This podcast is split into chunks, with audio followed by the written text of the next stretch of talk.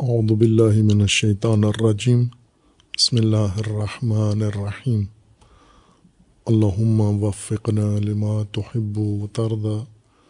واجعل عاقبت امورنا خیرا ولا تکلنا الى انفسنا طرفت عین ابدا رب ادخلنی مدخل صدق و اخرجنی مخرج صدق. وجعلی من لدن کا سلطان النصیرہ حالات، مناسبات اور واقعات میں اہم موضوعات ہیں۔ ملکی بھی ہیں اور بین الاقوامی بھی ہیں، عالمی سطح کے موضوعات بھی ہیں۔ مناسبات میں سب سے اہم مناسبت گزشتہ ہفتے کی گزشتہ روز ہے۔ چوبیس ذوالحجہ، جو مطابقت رکھتا ہے یوم مباحلہ کے ساتھ۔ قرآن کریم میں خدا و تبارک و تعالیٰ نے یہ اہم ماجرا ذکر فرمایا ہے کہ ایک موقع پر رسول اللہ صلی اللہ علیہ وآلہ وسلم نے جب دعوت اسلام و ایمان تمام اطراف میں جزیرہ نما عرب کے اطراف میں آباد حکومتیں، قبائل اور جمعیتوں کو یہ دعوت ارسال فرمائی۔ تو اس کے متعدد رد عمل تھے، جواب تھے، ان میں سے خصوصاً یمن میں، جہاں نصارہ قرآن کی تعبیر کے مطابق یا مسیحی فرقہ اور دین سے تعلق رکھنے والے افراد آباد تھے۔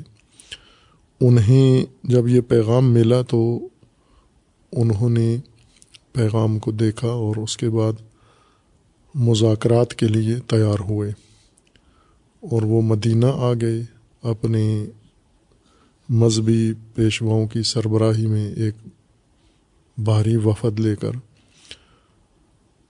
اور پھر چند دن قیام کے بعد اس کی تفصیلات تاریخ کے اندر موجود ہیں۔ رسول اللہ صلی اللہ علیہ وآلہ وسلم کے ساتھ انہوں نے بات چیت کی، لیکن وہ نتیجہ خیز نہیں ثابت ہوئی۔ جو کچھ رسول اللہ صلی اللہ علیہ وآلہ وسلم انہیں بتانا چاہ رہے تھے، وہ اسے دریافت کرنے کے لیے حاضر نہیں تھے۔ اور جو وہ تقاضا رکھتے تھے اور مطالبہ رکھتے تھے وہ رسول اللہ صلی اللہ علیہ وآلہ وسلم کے لیے قابل قبول نہیں تھا اور نتیجہ تن اللہ تبارک و تعالیٰ نے وہاں پر نبی اکرم صلی اللہ علیہ وآلہ وسلم کو واحی کے ذریعے رہنمائی فرمائی کہ آپ ان کے ساتھ مباحلہ کریں۔ ایک جگہ معین کریں، وقت معین کریں اور اس جگہ اور وقت کے اندر آپ بھی وہاں پہنچ جائیں اور وہ بھی آ جائیں اور آ کر ابتحال کریں اور اس ابتحال کے نتیجے میں اللہ کی لانت طلب کریں جھوٹے پر، کاذب پر، جو اپنے موقف میں سچا نہیں ہے۔ خوب، یہ تجویز انہیں دی گئی اور وہ تیار ہو گئے اس کے لیے اور مقررہ وقت پر وہاں پہنچ آئے۔ اللہ تبارک و تعالیٰ نے رسول اللہ صلی اللہ علیہ وآلہ وسلم کو مباحلہ کی جو ترکیب بتائی وہ اہم ہے۔ مباحلہ ایک بہت اہم موضوع ہے کئی اس کے پہلو ہیں۔ ان میں سے ایک پہلو یہ ہے کہ اللہ نے حکم دیا کہ انہیں یہ کہو کہ آپ بھی اپنے افراد لے آئیں، لیکن وہ افراد مشتمل ہونے چاہیے آپ کے ابنا آپ کی نساء اور آپ کے انفس پر یہ تین عنوان لے کر آئیں آپ۔ بچے لے کر آئیں، اپنی خواتین لے کر آئیں، اپنی اور اپنی نفوس لے کر آئیں۔ اپنی جس کو آپ اپنی جان سمجھتے ہیں وہ لے کر آئیں۔ وہ وفد جو آیا ہوا تھا، انہوں نے انہیں کو پیش کیا اور ادھر سے رسول اللہ صلی اللہ علیہ وآلہ وسلم بائیں کہ اس وقت تک ایک بڑی جمعیت مسلمان ہو چکی تھی جن میں مہاجرین کی وہ ساری تعداد جو مکہ سے ہجرت کر کے آئے، جو حبشہ سے پہلے ہجرت کر کے حبشہ گئے تھے اور اب مکہ لوٹ کر آ گئے تھے، اسی طرح انصار اور پھر اور بہت سارے قبائل مسلمان ہو چکے تھے۔ یعنی یہ وہ زمانہ تھا جب مسلمانوں کا اقتدار مضبوط ہو چکا تھا اور رسول اللہ صلی اللہ علیہ وآلہ وسلم مرکز میں ایک مقتدر حکومت قائم کر چکے تھے۔ اسی لیے پیغام بھیجے اطراف و اکناف میں اور ان کے مختلف رد عمل تھے، جن میں سے یہ یمن کا، یمن کے یا نجران کے مسیحیوں کا یہ رد عمل آیا، مذاکرات۔ اور مذاکرات میں جب مباہلہ طے پایا تو اس کی ترکیب اپنے بچے، اپنی عورتیں اور اپنے نفوس لانا تھا۔ اب انہوں نے جو ترکیب بنائی، چونکہ ان کے پاس یہی افراد تھے، لہٰذا وہ ان افراد کو لے کر آ گئے۔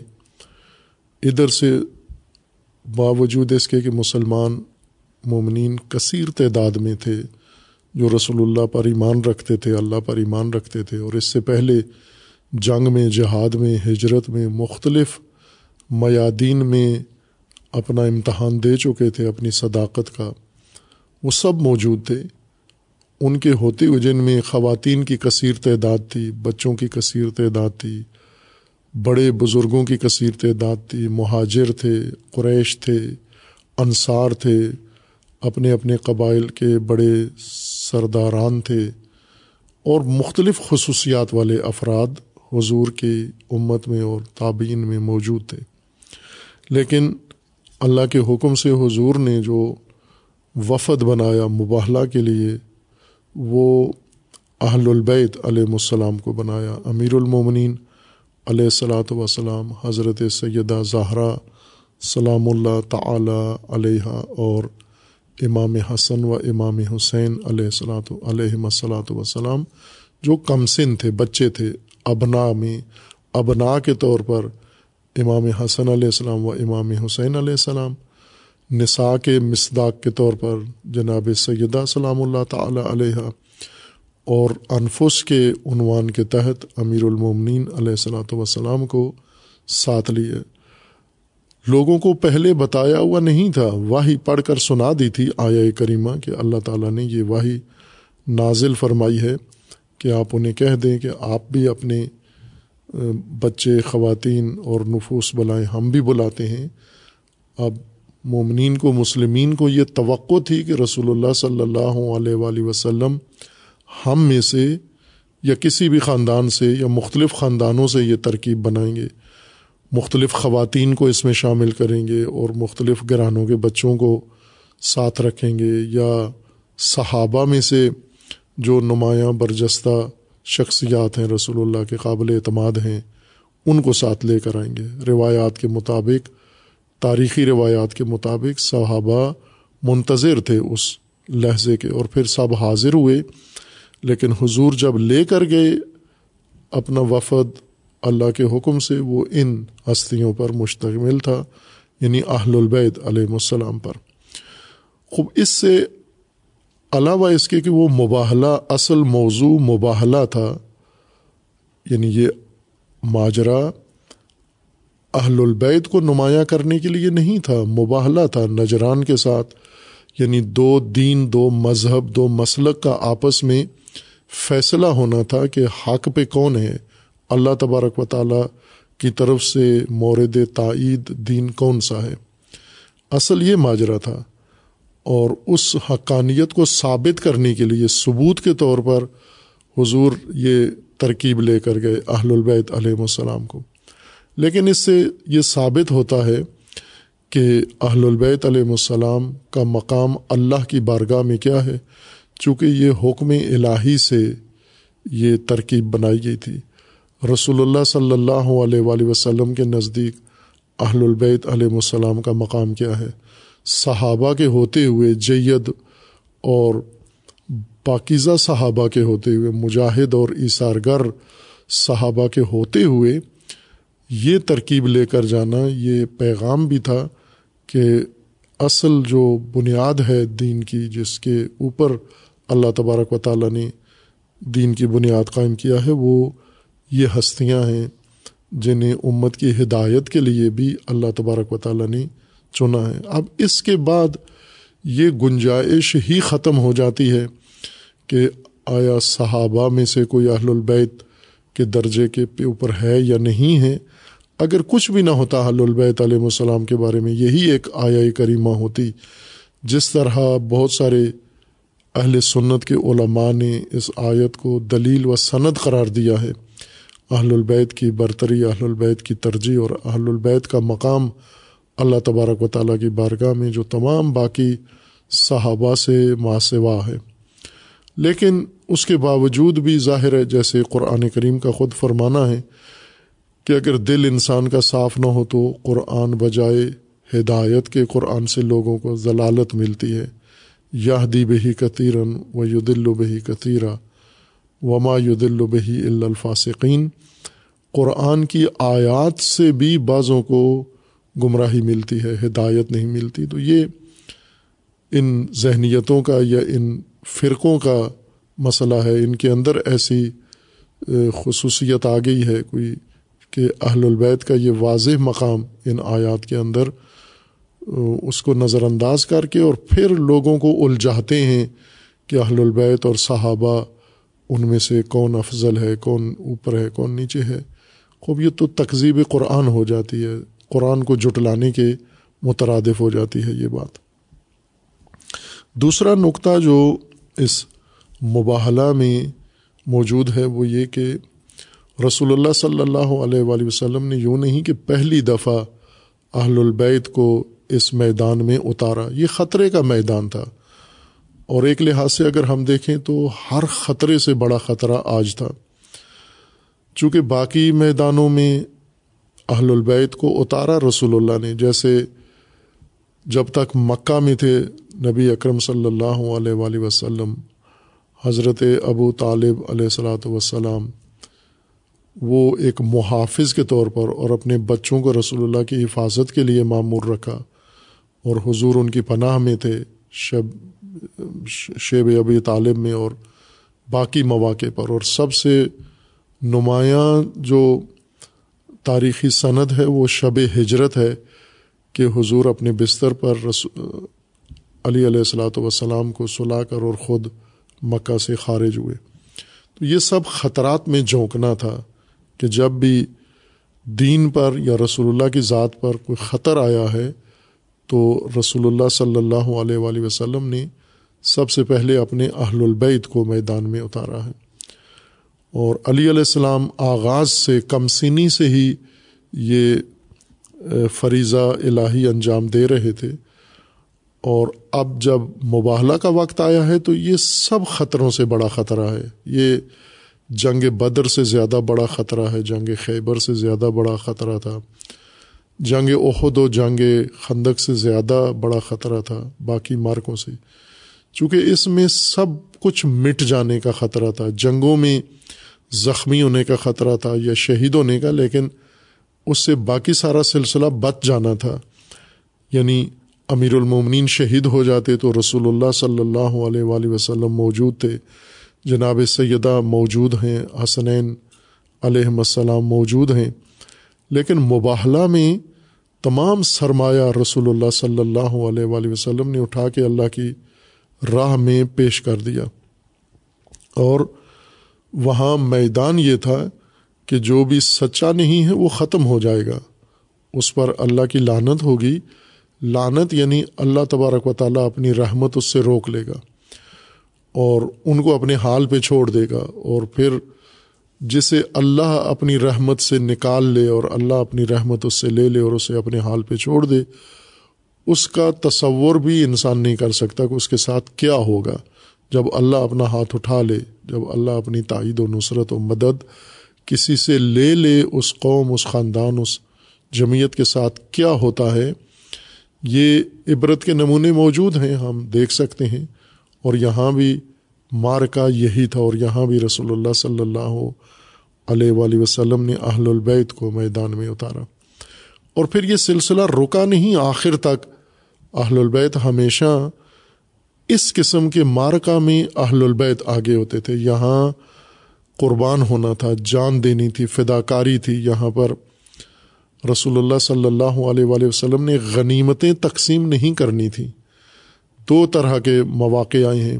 ایک جہاں پر اللہ تعالیٰ نے بڑی کامیابی رسول اللہ کو اور مسلمین کو دی ہے، جس کے نتیجے میں انہیں جہاں پر کامیابی نصیب ہوئی ہے، علاقہ مفتوا ہوا ہے، زمینیں ہاتھ آئی ہیں۔ مال غنیمت کثرت سے مسلمانوں کے ہاتھ لگا ہے اور رسول اللہ نے وہ مال غنیمت تقسیم کیا ہے۔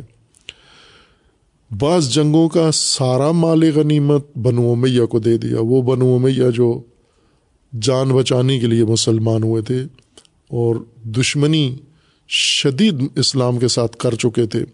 تعلیف قلوب کے لیے رسول اللہ صلی اللہ علیہ وآلہ وسلم نے وہ مال غنیمت سارا انہیں دے دیا۔ جس پر صحابہ نے اعتراض بھی کیا اور اس کی طرف اشارہ قرآن کریم میں بھی ہے۔ لیکن رسول اللہ نے غنیمت تقسیم کرتے ہوئے ان لوگوں کو دے دیا جن کی اسلام میں کوئی قربانی نہیں تھی، کوئی کردار نہیں تھا۔ کوئی کسی قسم کا کوئی کردار نہیں تھا۔ اگر تھا تو وہ دشمنی تھی اور شدید دشمنی۔ ایسی دشمنی جس میں وہ رسول اللہ کو مٹانا چاہتے تھے، اہل البیت کو مٹانا چاہتے تھے، دین کو مٹانا چاہتے تھے، قرآن کو ختم کرنا چاہتے تھے، ایسے علاد الخسام تھے۔ لیکن رسول اللہ نے غنیمت کے وقت ان کو دے دیا سارا کچھ۔ لیکن جب دین کو قربانی کی ضرورت ہوئی، اللہ کے دین کی سچائی و حقانیت کی بات آئی، تو وہاں پر سب کو نظر انداز کر کے اپنے اہل البیت علیہ السلام کو میدان میں پیش کیا ہے۔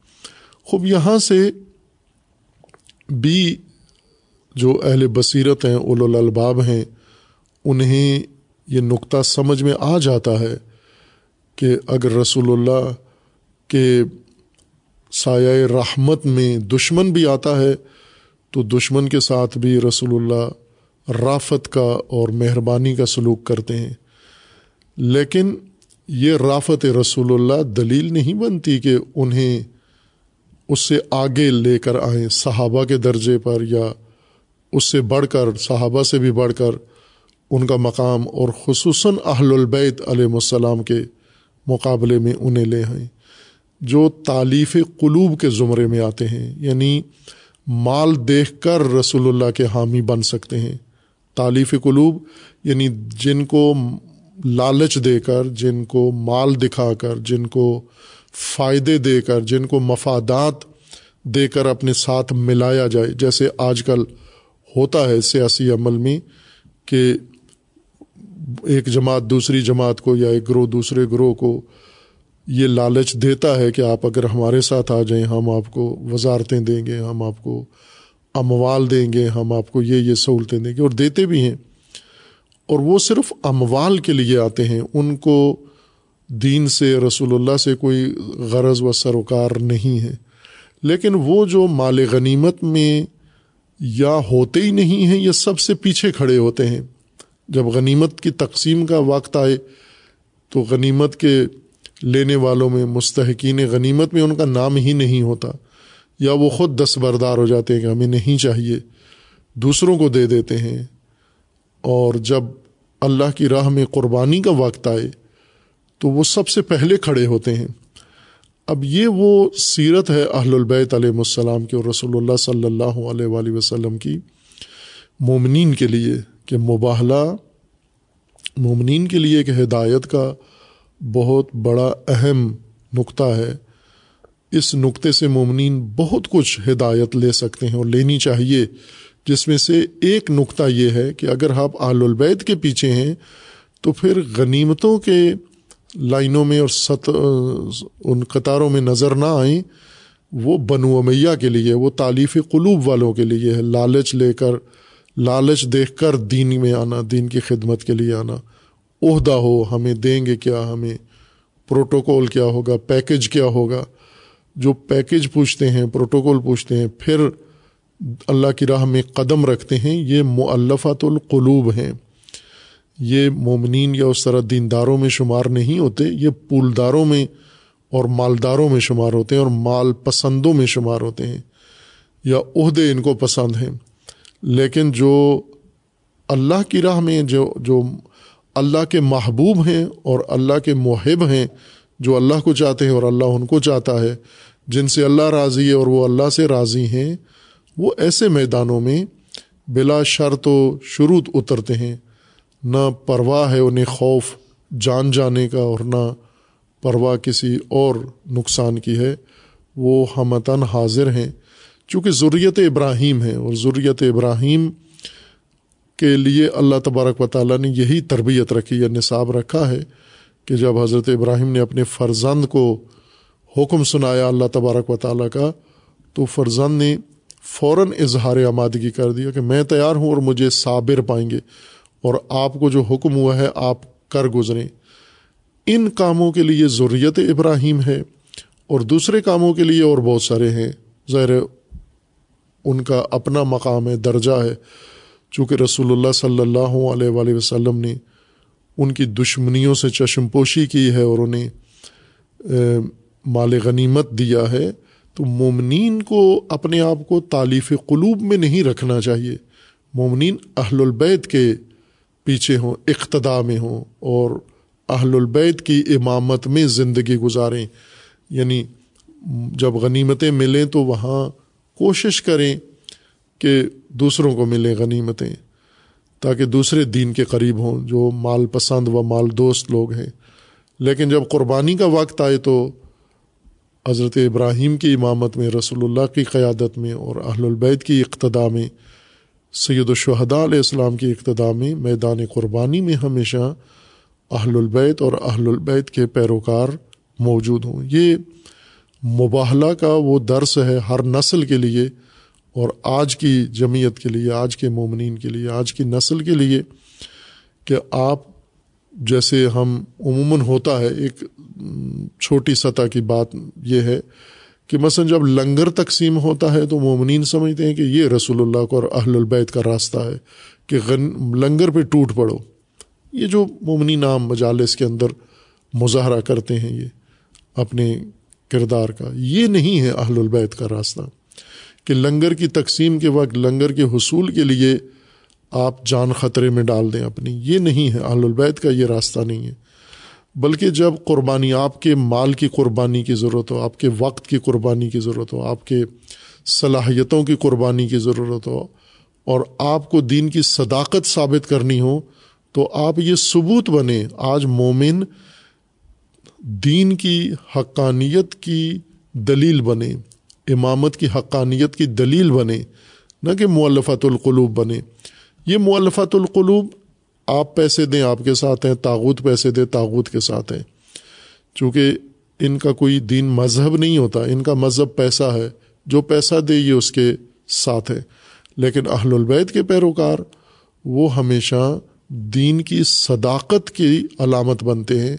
ثبوت کے طور پر پہ میدان میں جاتے ہیں اور انہیں دیکھ کر لوگ جان جائیں کہ یہ دین حق ہے، یہ دین سچ ہے اور پسپا ہو جائے مومنین کو دیکھ کر، یہ مباحلہ میں سیرت ہے اہل البیت علیہ السلام کے اور رسول اللہ صلی اللہ علیہ وآلہ وسلم کے لیے۔ اس کے بعد چند افسوسناک مسائل بھی ہیں جو وقوع پذیر ہوئے ہیں گزشتہ ہفتہ میں۔ ان میں سے ایک بڑا سانحہ جو ملک میں رونما ہوا ہے۔ وہ بلوچستان میں فوجی چھونی پر دہشت گردی ہوئی ہے، حملہ ہوا ہے بڑی سطح پر۔ بھائی کی تعداد کم بتائی جاتی ہے دہشت گردوں کی، لیکن نقصان زیادہ کر کے گئے ہیں۔ جوب میں اور کینٹ کے اندر، چھونی کے اندر حملہ کیا انہوں نے۔ اور دوسرا، سوئی میں، سوئی بھی خطہ ہے بلوچستان کے اندر۔ وہاں بھی انہوں نے فوجی تنصیبات پر حملہ کیا ہے اور بارہ کے قریب ہمارے فوج کے سپاہی شہید ہوئے ہیں اور زخمی بھی کافی تعداد میں، البتہ دہشت گرد خبر کے مطابق سارے مارے گئے ہیں، پانچ تھے۔ لیکن اتنی بڑی سطح پر نقصان ہونا، اگر یہ کسی عوامی مجمع میں آ کر یہ کام کرتے اور وہاں اتنی تعداد جان بحق ہو جاتے تو یہ قابل قبول بات تھی۔ لیکن سپاہیوں میں، فوج میں، الرٹ فوج میں جو خطرناک خطے میں ہے اور ہمیشہ چوکنا ہے، چوبند ہے اور دیکھتے ہیں، چاروں طرف نگاہیں ان کی دشمنوں کے نرغے میں ہیں اور فضا ایسی ہے، تو وہاں پر اتنا بڑا نقصان ہونا یہ معمولی کام نہیں ہے، یہ شدید موضوع ہے۔ خوب، یہ موضوع غور طلب ہے۔ اس کی طرف پہلے اشارہ کرتے رہے ہم۔ انہی مباحث کے اندر حالات حاضرہ کے گفتگو میں یا اس کے علاوہ بھی باقی مواقع پر کہ ملک کے اندر جو سیاسی بحران ہے معیشت کا بحران ہے اور دیگر جو ڈرامے پاکستان کے اندر کیے گئے ہیں اور ہو رہے ہیں، ان سب کی آڑ میں پاکستان میں چند خطرناک کام بھی انجام پائے ہیں۔ ایک تو پاکستان کی سلامتی خطرے میں گئی ہے۔ عالمی ادارے پاکستان کی سلامتی کے لیے باقاعدہ انہوں نے معاہدوں کے ذریعے، کمزوریوں کے ذریعے پاکستان کی زوال یافتہ معیشت کے ذریعے دروازے سے داخل ہو کر پاکستانی سلامتی کو شدید خطرے میں ڈال دیا ہے۔ یہ وہ موضوع ہے جس پر سب بولتے ہیں۔ مثلا ابھی بھی وزیر اعظم موجودہ یہ روزانہ بیان دیتے ہیں، کب تک مانگتے رہیں گے، کب تک منتیں کریں گے، ذلت اٹھانی پڑی ہے، فلاں۔ خوب یہ واضح اشارے ہیں کہ کس طرح سے عالمی ادارے آپ کو قرض دے رہے ہیں اور آپ اس کے بدلے میں کیا چیزیں ان کے سپرد کر رہے ہیں، ان کے حوالے کر رہے ہیں۔ سخت معاہدہ کر دیا ہے، سخت شرائط ہیں، اسے ہر صورت میں پورا کرنا ہوگا۔ خوب، کچھ تو مہنگائی ہے اور کچھ تو وہ اپنے سود اور قرضے واپس لینے کے لیے پالیسیاں آپ سے بنواتے ہیں۔ لیکن اس کے علاوہ صرف اقتصادی پالیسیاں نہیں بنواتے، بلکہ وہ اس سے آگے تک آپ کے ملک کے اندر آ گئے ہیں اور آپ کے ملک کے اثاثے اور اموال، انہوں نے ان معاہدوں کے بدلے میں، ان اس قرض کے بدلے میں لکھوا لیے ہیں اور وہ اب ان کو تحویل لینے کے چکر میں ہیں۔ کہ کسی طرح پاکستان دیوالیہ قرار دیا جائے، دیوالیہ ہو جائے، تاکہ نادہندگان میں شمار ہو، عالمی اداروں کے قرضے چکانے کے قابل نہیں ہے اور اس کے بدلے میں جو اموال انہوں نے لکھوائے ہوئے تھے معاہدوں کے اندر، وہ سارے پاکستان سے لے لیں۔ جس میں ایئرپورٹ ہیں، بندرگاہیں ہیں، اور بہت سارے قومی اموال ہیں جو انہوں نے ہر معاہدے میں گارنٹی کے طور پر لکھ کے دیتے ہیں۔ جیسا پاکستان کے بینک سے اگر کوئی قرض لیتا ہے تو اپنی زمین یا اپنا گھر یا کوئی چیز ضمانت کے طور پر ان کے پاس رکھتا ہے اور اگر قرض ادا نہ کرے تو وہ زمین وہ لے لیتے ہیں، بینک لے لیتا ہے اور اس کو نیلام کر دیتا ہے یا قبضہ کر لیتا ہے۔ یہی حال عالمی مالیاتی اداروں کا ہے۔ وہ ہر ملک سے اس کے بنیادی اثاثے لکھوا لیتے ہیں۔ اور سب سے خطرناک کام جو جس کی نہ یہ ہاں کرتے ہیں نہ نہ کرتے ہیں وہ پاکستان کے ایٹمی اثاثے ہیں جس پر عالمی طاقتوں اور شیطانی طاقتوں کی نظر ہے کہ پاکستان کو غیر ایٹمی طاقت بنانے کے لیے یہی طریقہ ہے۔ لیبیا کو ایٹمی طاقت بن رہا تھا، اسے تباہ کر کے، حملہ کر کے اس کو غیر جوہری طاقت بنا دیا، بلکہ سرے سے نابود ہی کر دیا، لیبیا جیسا ایک اچھا ملک جس کے عوام رفا میں زندگی گزار رہے تھے، اب فقر و فاقہ اور جنگ و جدال میں ہیں۔ اسی طرح عراق جو چاہتا تھا جوہری طاقت بنے، اس کو تباہ کر دیا۔ ایران نے کوشش کی جوہری طاقت بننے کی اور اس کا جو حشر کر رہے ہیں، وہ سب کے سامنے ہیں۔ پاکستان بن گیا ہے جوہری طاقت اور انہیں قبول نہیں ہے۔ یوکرین پہلے سے جوہری طاقت تھا سوویت یونین کے زمانے میں، اور جب سوویت یونین ٹوٹا تو انہوں نے یوکرین کو جوہری طاقت اس کی ختم کر دی، صفر کر دیا، اور آج اس کی جو حالت ہو رہی ہے وہ اسی کا نتیجہ ہے۔ اسی طرح چاہتے ہیں کہ پاکستان کو بھی جوہری طاقت نہ رہنے دیں، خطرناک ہے پاکستان۔ پاکستان کے اندر جو صورت حال ہے دہشت گردی ہے، فرقہ واریت ہے اور سیاسی بحران ہے، اقتصادی بحران ہے، فقر و فاقہ ہے۔ ایسے میں ان شیطانی طاقتوں کا تجزیہ یہ ہے کہ ایک ایسا ملک جس کے اندر ہر پہلو سے ابتری ہے، افراتفری ہے، اس کو جوہری طاقت نہیں ہونا چاہیے۔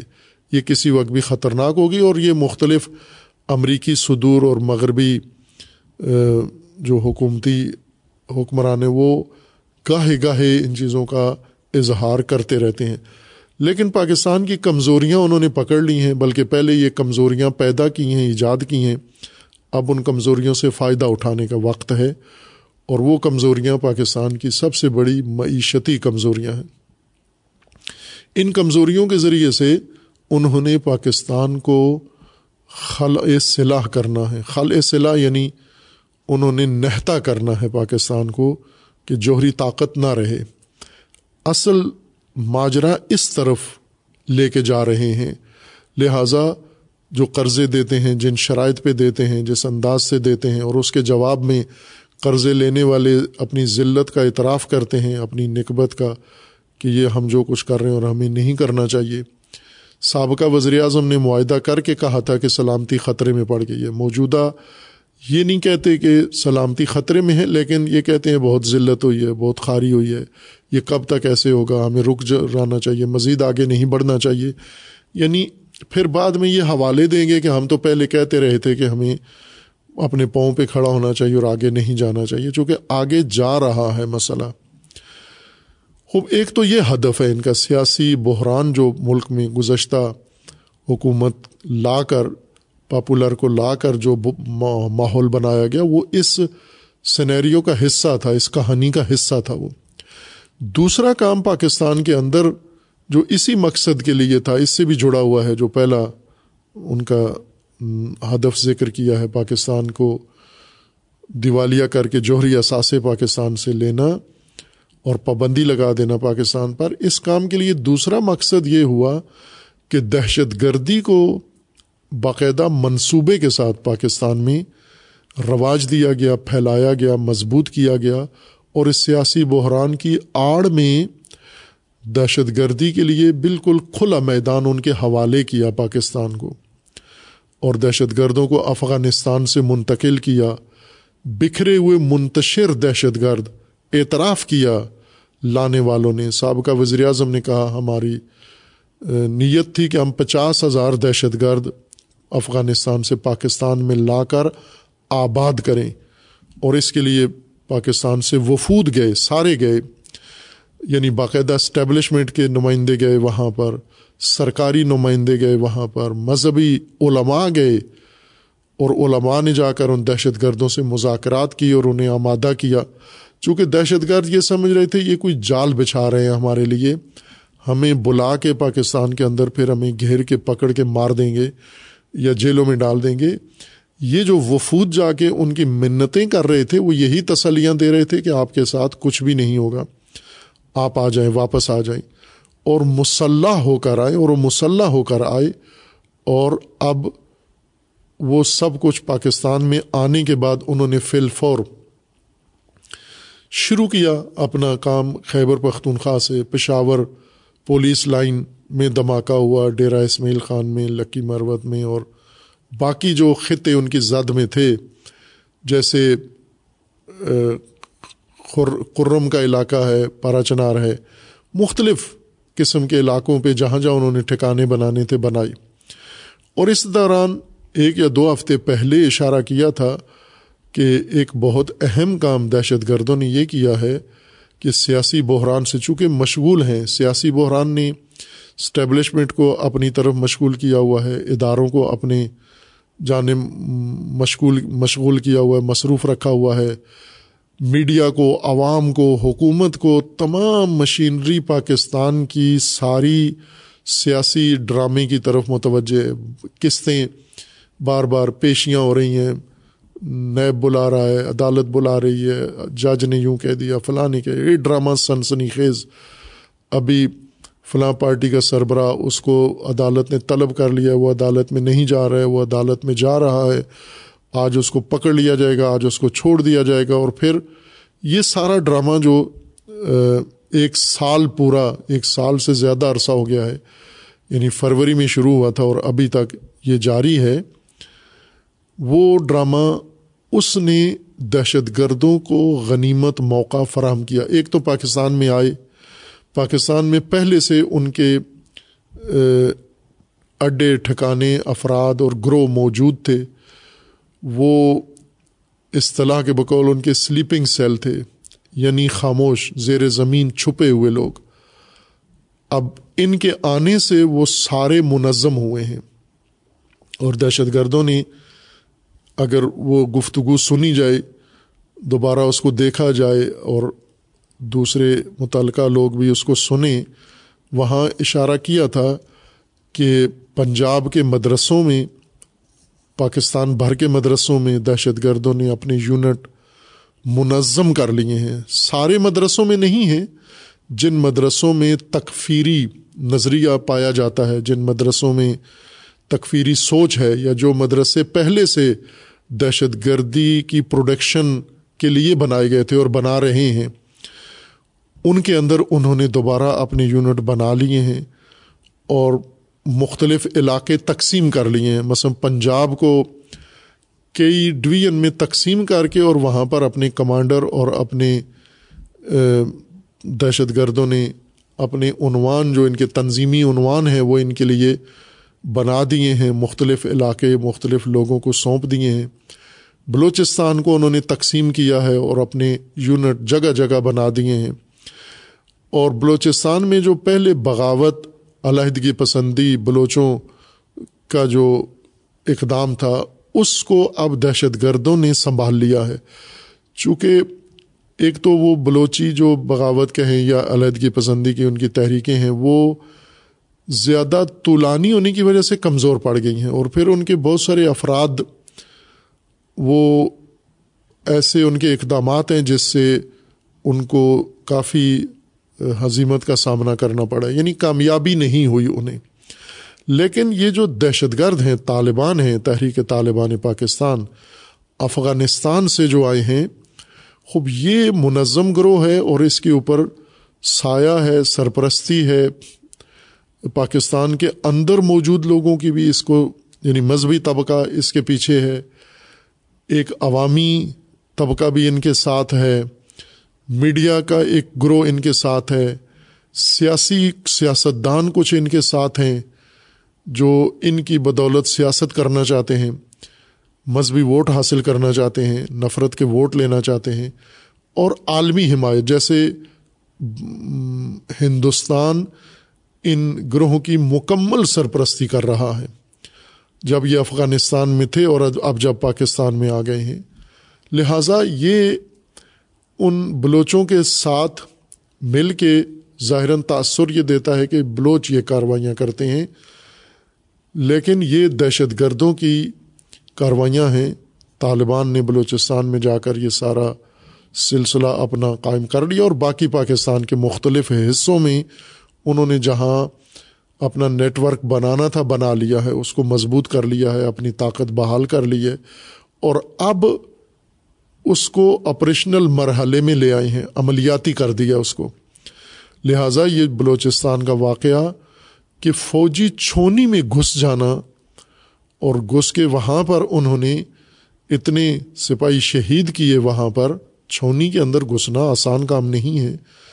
ایک عوامی سڑک پہ، ایک عوامی محلے میں، ایک کسی منڈی میں چلے جانا آسان ہے، چونکہ وہاں حفاظتی انتظامات نہیں ہوتا یہ فورس نہیں ہوتی الرٹ فوج نہیں ہوتی، یہاں تو فوج کا گھر ہے چھونی، یہاں پر ان کا گھس جانا یہ کئی چیزوں کی نشاندہی کرتا ہے۔ ایک تو یہ نشاندہی کرتا ہے کہ فوج کے اندر ایسے عناصر ڈھونڈے جائیں جو دہشت گردوں کو یہ سہولت دیتے ہیں چھونیوں میں جی ایچ کیو میں جانے کے لیے یا فوجی تنصیبات پر حملے کے لیے ہم آہنگی ہے ان کی۔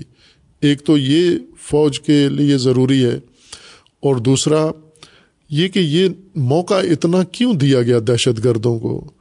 اتنی فرصت ان کے ہاتھ میں رہی ہے کہ انہوں نے مکمل طور پر اپنا نیٹ ورک پاکستان کے اندر مضبوط کر لیا ہے۔ جہاں ان کو جو کچھ کرنا تھا، وہ کام انہوں نے کر لیا ہے۔ اب آگے الیکشن آنے والا ہے، اس کے اندر ظاہر دہشت گرد اپنے سیاسی مقاصد حاصل کرنے کے لیے، اپنے حمایت یافتہ دہشت گردوں کے حمایت یافتہ یا دہشت گردوں کے سہولت کار یا دہشت گردوں کے حامی اور مددگار سیاست دانوں کو پارلیمنٹ میں لانے کے لیے یہ اقدام کریں گے یعنی پیچھے پریشر گروپ کے طور پر کام کریں گے۔ یہ ان کے مقابلے میں کھڑے ہونے والے کینڈیڈیٹس کو میدان سے باہر کریں گے، اسے مقابلہ نہ کرنے کے لیے کہیں گے۔ اگر وہ ڈٹا رہا تو اسے قتل بھی کر سکتے ہیں۔ باہر کیف انتخابات سے پہلے یہ حرکات، یہ زیادہ خطرے کی علامات ہیں اور سب سے بڑھ کر یہ کہ محرم الحرام قریب ہے اور محرم الحرام کے موقع پر یہ سیکیورٹی کی صورت حال اور یہ دہشت گرد کاروائیاں یہ اور زیادہ خطرے کی اہمیت کو بڑھا دیتی ہیں۔ دوسرا افسوسناک واقعہ جو ہوا ہے لاہور شہر کے اندر دو دن پہلے کہ ایک خاندان اندرون شہر جسے کہا جاتا ہے لاہور کا، پرانا قدیمی لاہور محلہ بھاٹی اور اس کے اندر ایک نور محلہ، وہاں پر ایک خاندان، ایک گھر میں آگ لگی ہے اور پورا خاندان جل کے وہاں پر خاکستر ہو گیا ہے۔ یہ بہت دردناک منظر تھا اور اس کی خبر سب کو اس کی تکلیف ہوئی ہے۔ ظاہر ہے، ایک تو علاقہ ایسا ہے وہاں پر، چھوٹا سا گھر کا جیسے کہا جاتا ہے، دو یا تین مرلے کا گھر تھا۔ لیکن طبقے اس کے زیادہ تھے اور جب آگ بھڑکی تو گھر والوں کو ضروری رات کا یہ وقت تھا۔ ابھی واضح نہیں ہوا کیسے آگ لگی، لیکن جیسے بھی لگی بلاخر آگ لگنے کی صورت میں کیا کرنا چاہیے وہ نہیں ہے معلوم، لوگوں کو معلوم نہیں۔ یہ حفاظتی تدبیر، چونکہ میڈیا ہمارا کبھی بھی ٹی وی چینل ہمارے قومی ٹی وی چینل یا دوسرے کبھی بھی یہ رہنمائی لوگوں کو نہیں کرتے کہ زلزلہ آ جائے تو کیا کریں، آگ لگ جائے تو کیا کریں، بحران کوئی آ جائے، ناگہان کوئی ایسا بحران آئے تو وہاں کیا کریں؟ یہ رہنمائی ملنی چاہیے عوام کو تاکہ ایسی صورت حال پیش آنے پر وہ اپنی کم از کم نقصان ہونے دیں، بچت کریں۔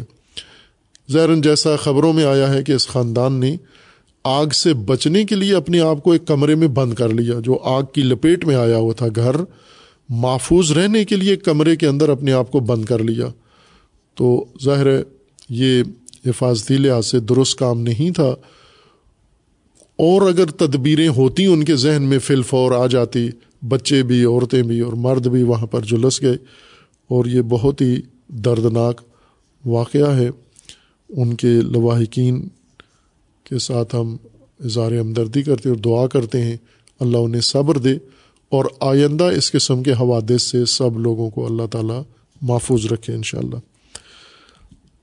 مختلف تنظیمیں ہیں این جی اوز ہیں، انہیں چاہیے یہ آگاہی لوگوں کی بڑھانے کے لیے اقدام کریں اپنے میڈیا کے ذریعے، سوشل میڈیا کے ذریعے، مختلف ذریعوں سے کہ کسی بھی گھر میں یہ حادثہ ہو سکتا ہے۔ آگ لگے تو بچوں کو کہاں لے جائیں، خود کدھر جائیں، کون سی چیزیں ہم محفوظ کریں؟ اس سے چند دن پہلے ایک جہلم کے اندر حادثہ ہوا، گیس سلنڈر کی دکان تھی ہوٹل کے نیچے اور ہوٹل کے مالک نے وہاں سگریٹ سلگایا اور اسی کی اس حماقت اور غلطی سے وہاں زیرن سات آدمی وہیں اس دھماکے سے مر گئے اور زمین عمارت کو بھی نقصان پہنچا۔ یہ وہ آگاہی ہے جو لازمی ہے عوام کے لیے اور نہیں دی جاتی بھائی کہ موبائل آرے کے پاس ہے، اس کے اندر ایڈز آتی ہیں، ہر چیز اوٹ پٹانگ آتی ہے۔ لیکن یہ حفاظتی تدابیر روزمرہ کی زندگی کی گھروں کے اندر اور اپنے محلوں کے اندر کس طرح سے لوگ حفاظت کریں۔ جیسے بجلی کا نظام بہت خوفناک ہے پاکستان کے اندر، خصوصاً لاہور میں۔ جس طرح سے جنگل بنا ہوا ہے شہروں کے اندر یا گلیوں کے اندر، یہ بہت بڑے حادثات کو جنم دے سکتا ہے۔ اگر نہیں ہو رہے، تو اس کی ایک بڑی وجہ کہ بجلی نہیں ہوتی، جو کہ زیادہ لوڈ شیڈنگ رہتی ہے۔ اور دوسری یہ کہ اللہ نے لوگوں کو کسی خصوصی عنایت کے ذریعے بچایا ہوا ہے، ورنہ بجلی کے محکمے نے کوئی کثر چھوڑی نہیں ہے کہ پورا شہر خدا نخواستہ اللہ یازب اللہ جل جائے اور اتنے ہی دردناک حادثے وسیع سطح پر ہوں۔ خوب، یہ آگاہی لوگوں کی بڑھے، لوگوں کی حساسیت بڑھے تاکہ گھر گھر میں یہ احتیاط شروع ہو جائے۔ اللہ تعالیٰ سب کو محفوظ فرمائے ان شاء اللہ ایک اور جو افسوسناک واقعہ گزشتہ ہفتے ہوا اور کافی تشویشناک ہوا، لیکن الحمد للہ اس پہ قابو پا لیا گیا ہے، پارا چنار میں نسبتاً وسیع سطح کی جنگ تھی۔ عموماً پارا چنار میں اس قسم کے لڑائیاں جاری رہتی ہیں، سارا سال ہی یعنی قبائلی علاقوں میں مقصود رہتا ہے، خصوصاً پارا چنار اور اس کے مضافات اطراف میں۔ کرم ایجنسی مراد۔ چونکہ وہاں ترکیب جو جمعیتی ترکیب ہے، ہیں تو سارے پشتون ہیں، لیکن ایک قبیلہ نہیں ہے، مختلف قبائل ہیں۔ اور دوسرا یہ ہے کہ مختلف قبائل مختلف مسالک سے تعلق رکھتے ہیں۔ اور ان میں جو زیادہ اہم نمایاں مسلک و فرقے ہیں وہ شیعہ ہیں اور سنی ہیں۔ البتہ شیعہ کے اندر پھر آگے ذیلی تقسیم ہے لیکن وہ سارے شیعہ ہی شمار ہوتے ہیں۔ اور اہل سنت میں بھی آگے تقسیم ہے لیکن وہ سارے شیعہ کے مقابلے میں سنی ہی شمار ہوتے ہیں۔ اس علاقے میں کوئی بھی ذرا سا بھی حادثہ معمول کا بھی ہو جائے تو وہ فوراً فرقہ وارانہ رنگ پکڑ لیتا ہے جبکہ اس کا فرقہ واریت سے کوئی تعلق نہیں ہوتا۔ جیسے گاہک میں اور دکاندار میں کوئی جھگڑا ہو جائے آپس میں، اور دکاندار سنی ہو، گاہک شیعہ ہو، یا برعکس، دکاندار شیعہ ہو، گاہک سنی ہو۔ تو اگر ان دو میں کسی بھی وجہ سے جھگڑا ہوا ہے، گاڑی میں، اڈے میں، جو معمولاً ہوتا رہتا ہے لوگوں کے اندر اس قسم کے چھوٹے چھوٹے لڑائی جھگڑے۔ لیکن اس خطے کے اندر اگر اس طرح کی حرکت ہو تو وہ فوراً ایک بڑی آگ بن جاتی ہے، آگ میں تبدیل ہو جاتی ہے اور وہ بھی فرقہ وارانہ۔ اور پھر پہلے سے موجود تیار لوگ جو اس قسم کی فضا اور آگ کی انتظار میں ہوتے ہیں اور بڑکانا چاہتے ہیں، ان کی روزی روٹی اسی میں ہے، ان کا رزق اسی میں ہے کہ وہ فتنوں سے روٹی کھاتے ہیں۔ وہ فوراً میدان میں آ کے کود پڑتے ہیں اور اس کو ہوا دیتے ہیں، تیل چھڑکتے ہیں، جنگ کو بھڑکاتے ہیں، مزید اور وسعت دے دیتے ہیں۔ اس دفعہ بھی ایسا ہی ہوا کہ کسی ایک شخص کو دوسرے کسی اور گاؤں کا، کسی اور گاؤں کے نزدیک قتل ہو گیا۔ کس نے کیا کوئی معلوم نہیں، لیکن وہاں یہ جاننا ضروری بھی نہیں ہے کہ کس نے کیا۔ وہاں فوراً صرف یہ پتہ چل جائے کہ کوئی شیعہ قتل ہو گیا ہے۔ اب اس کو کس نے مارا ہے یہ نہیں دیکھتے۔ فوراً سنی پر حملہ کر دو۔ سنی قتل ہو گیا ہے۔ کس نے مارا ہے؟ کس وجہ سے ہوا ہے؟ فوراً شیعہ پر حملہ کر دو۔ چونکہ وہاں پہلے سے ذہنی طور پر یہ آمادگی ہے اور کچھ لوگ جو جنگ بڑھکانا چاہتے ہیں، خصوصاً تکفیری عناصر جو اس خطے میں کثرت سے موجود ہیں اور اب دہشت گردوں کی موجودگی میں اور زیادہ ان کی حوصلہ افزائی ہوئی ہے اور وہ اپنے آپ کو بہت مضبوط پوزیشن میں خیال کر رہے ہیں، یہ ہمیشہ اس قسم کی آگ بڑھکانے کے لیے آمادہ رہتے ہیں اور کوئی موقع ضائع ہونے نہیں دیتے۔ پہلے یہ ہوتا تھا کسی ایک گاؤں میں، کسی ایک راستے پہ اگر لڑائی ہوئی ہے، چند دن رہی ہے، حکومتی اہلکاروں کی مداخلت سے یا مقامی جرگے کی مداخلت سے وہ جنگ بندی ہو کے معاملہ نپٹا دیا جاتا تھا۔ جیسے کچھ عرصہ پہلے ہی شیعہ معلمین تھے، انہیں سنی علاقے میں، تری مینگل میں، جو انہیں کے بچوں کو کئی سالوں سے پڑھا رہے تھے، بے دردی کے ساتھ انہیں شہید کر دیا گیا۔ بہت بے دردی کے ساتھ نہتے ان کے پاس، نہ ان کا کوئی جرم تھا، نہ ان کا کوئی خطا تھی۔ ایک کمرے میں بیٹھے ہوئے اسٹاف روم میں وہاں ان کو مار دیا گیا۔ خوبصیر فضا اس طرح کی بن گئی تھی کہ پورے خطے میں آگ لگے، لیکن مقامی لوگوں نے، درایت سے کام لیا، ذمہ داروں نے، خصوصاً جو پارا چنار کے اندر اس وقت موجودہ شیعہ قیادت ہے، مقامی قیادت، انہوں نے بہت ذمہ دارانہ ثبوت دیا یہاں پر۔ اور بائیں کہ یہ حادثہ اس نوعیت کا تھا کہ ہر آدمی اس کو سن کر ہی تیش میں آ گیا تھا۔ اور بہت نقصان ہو سکتا تھا اور بعضوں نے کوشش بھی کی۔ اس کو مزید ہوا دیں، تیل چھڑکنے کی، لیکن مقامی انتظامیہ نے اور قیادت نے معاملے کو بڑے احسن طریقے سے کنٹرول کیا اور ان لوگوں کو بھی کہا کہ قاتل پکڑے جائیں، سزا دی جائے، حکومت کو بھی کہا پکڑے جائیں، سزا دی جائیں، لیکن ایسا نہیں ہوا اور پھر اس دوران ناگہان ایک اور حادثہ ہوا۔ اور اس دفعہ یہ ہوا کہ پارا چنار ایک وادی ہے، اس کے چاروں طرف پہاڑ ہیں اور مختلف صورت حال ہے۔ ایک طرف افغانستان ہے اور دوسری طرف دوسرے قبائل ہیں، اطراف میں۔ تو چاروں طرف چار نقطوں پر یا پانچ جگہوں پر جنگ شروع کی گئی، بیک وقت شروع کی گئی۔ جبکہ جو محرک بنا تھا واقعہ، وہ کسی ایک خطے کے اندر انجام پایا۔ خوب ظاہر ہے کہ پہلے سے یہ تیاری تھی، پہلے سے آمادگی تھی کہ ہم ایک نقطے پہ جنگ شروع کر کے پھر اس کو مختلف نکات میں لے جائیں تاکہ ایک تو تقسیم ہو جائیں بٹ بٹ جائیں یہ جمعیت جو جس کے خلاف جنگ لڑنی ہے، اس کو تقسیم کر دیں۔ ظاہر ہے، شیعہ جلدی محاصرے میں آ جاتے ہیں، چونکہ راستے ان کے پاس جتنے راستے ہیں، وہ دوسروں کے اختیار میں ہیں۔ تو ان سارے گزرگاہوں پر اگر جنگ کی کیفیت ہو جائے، ہر گاؤں میں جنگ کی کیفیت ہو تو ان کی قوت طاقت تقسیم ہو جائے گی۔ اور اس سے پہلے حکومت نے ایک کام کیا تھا، اور وہ یہ کہ ان قبائل سے انہوں نے یہ اسکیم بنائی تھی کہ اسلحہ اکٹھا کیا جائے، جو انہوں نے اپنے دفاع کے لیے رکھا ہوا ہے۔ اب اور کسی سے لیا یا نہیں لیا، لیکن پارا چنار والوں سے لے لیا۔ اور مختلف بہانوں سے زبردستی رینجرز نے اور فورسز نے لے لیا اسلحہ۔ یعنی پہلے سے بھی یہ دفاعی لحاظ سے کمزور پوزیشن میں تھے اور اب جو صورت حال ہے وہ اس طرح کی ہو کر تو باہر کہ یہ بہت خطرناک جنگ شروع ہوئی تھی، خصوصاً محرم الحرام کے موقع پر کہ یہ جنگ پارا چنار میں ہو اور پارا چنار کی جنگ اس مل، موجودہ ملکی صورت حال کو نظر میں رکھیں آپ، محرم الحرام کی حساسیت اور پھر اس کے اوپر دہشت گردی کا پاکستان کے اندر ایک نیٹ ورک جال بچھا ہوا ہے اور فوج ان سے محفوظ نہیں ہے، جہاں چاہتے ہیں افواج پاکستان پر حملے کر دیتے ہیں، اتنے طاقتور نیٹ ورک ہیں۔ یعنی اس بحرانی صورت حال میں یہ جنگ بہت خطرناک تھی۔ اور ظاہر ہے اس میں جتنے بھی فریق تھے، سب نے اچھا کردار ادا کیا۔ جنگ بھڑکانے والوں نے تو بھڑکائی۔ لیکن جنگ ختم کرانے والوں نے بر وقت اقدام کیا۔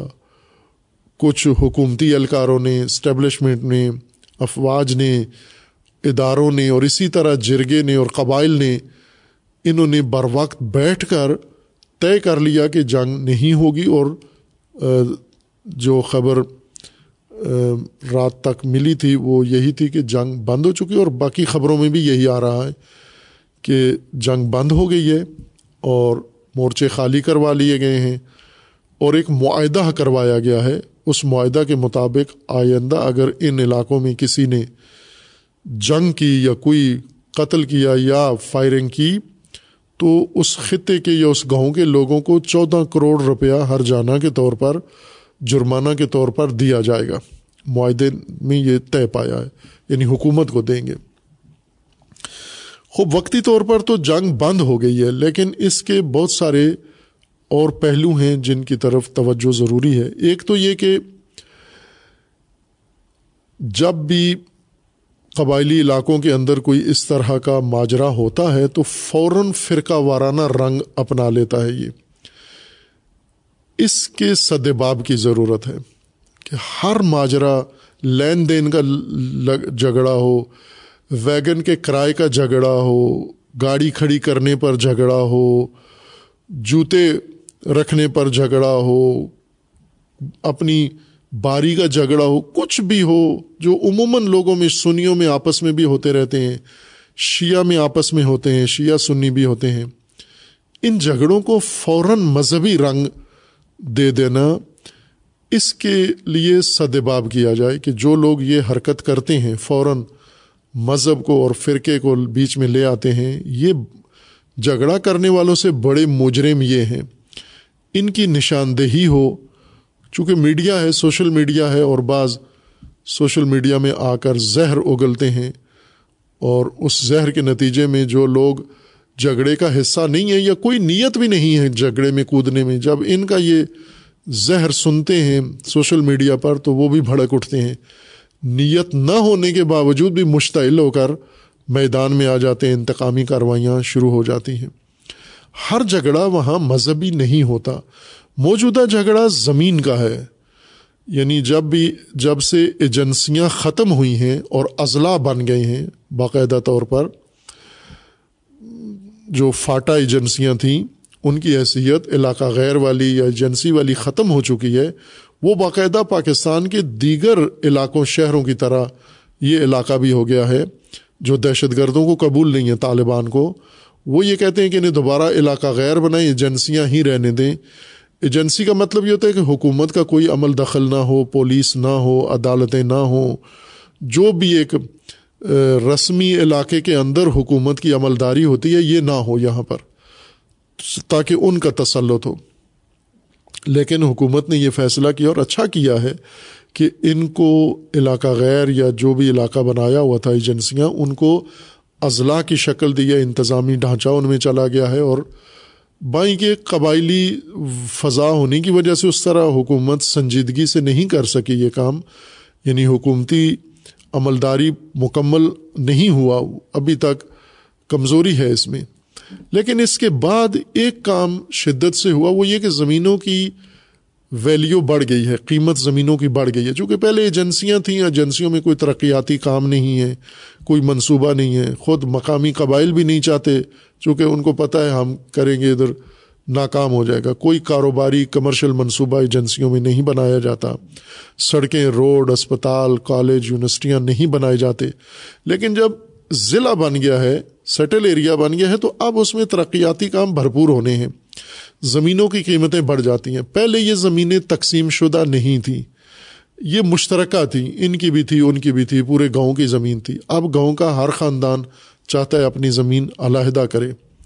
اور ظاہر ہے، جب ناگہان زمینوں کی قیمتیں بڑھی ہیں اور پہلے سے جو لوگ تھے، جو زمینوں کو پہلے اتنی اہمیت نہیں دیتے تھے چونکہ زمینوں میں کوئی کام نہیں کر سکتے تھے۔ زرعی زمینوں میں کرتے تھے، لیکن غیر آباد پہاڑی زمینیں یا پتریلی، ان کی کوئی اہمیت نہیں تھی۔